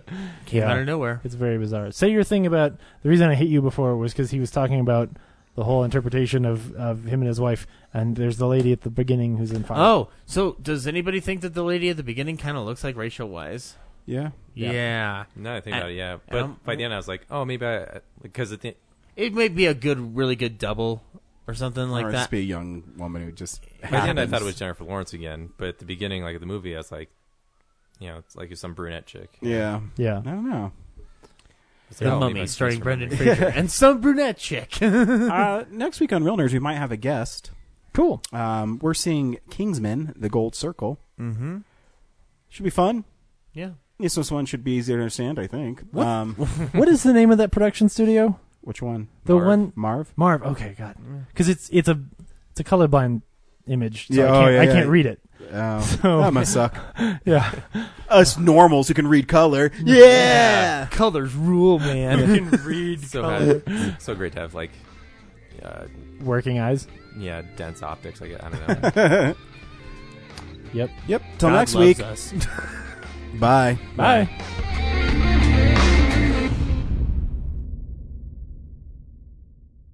Real Nerds Podcast is a Nebulous Visions multimedia production.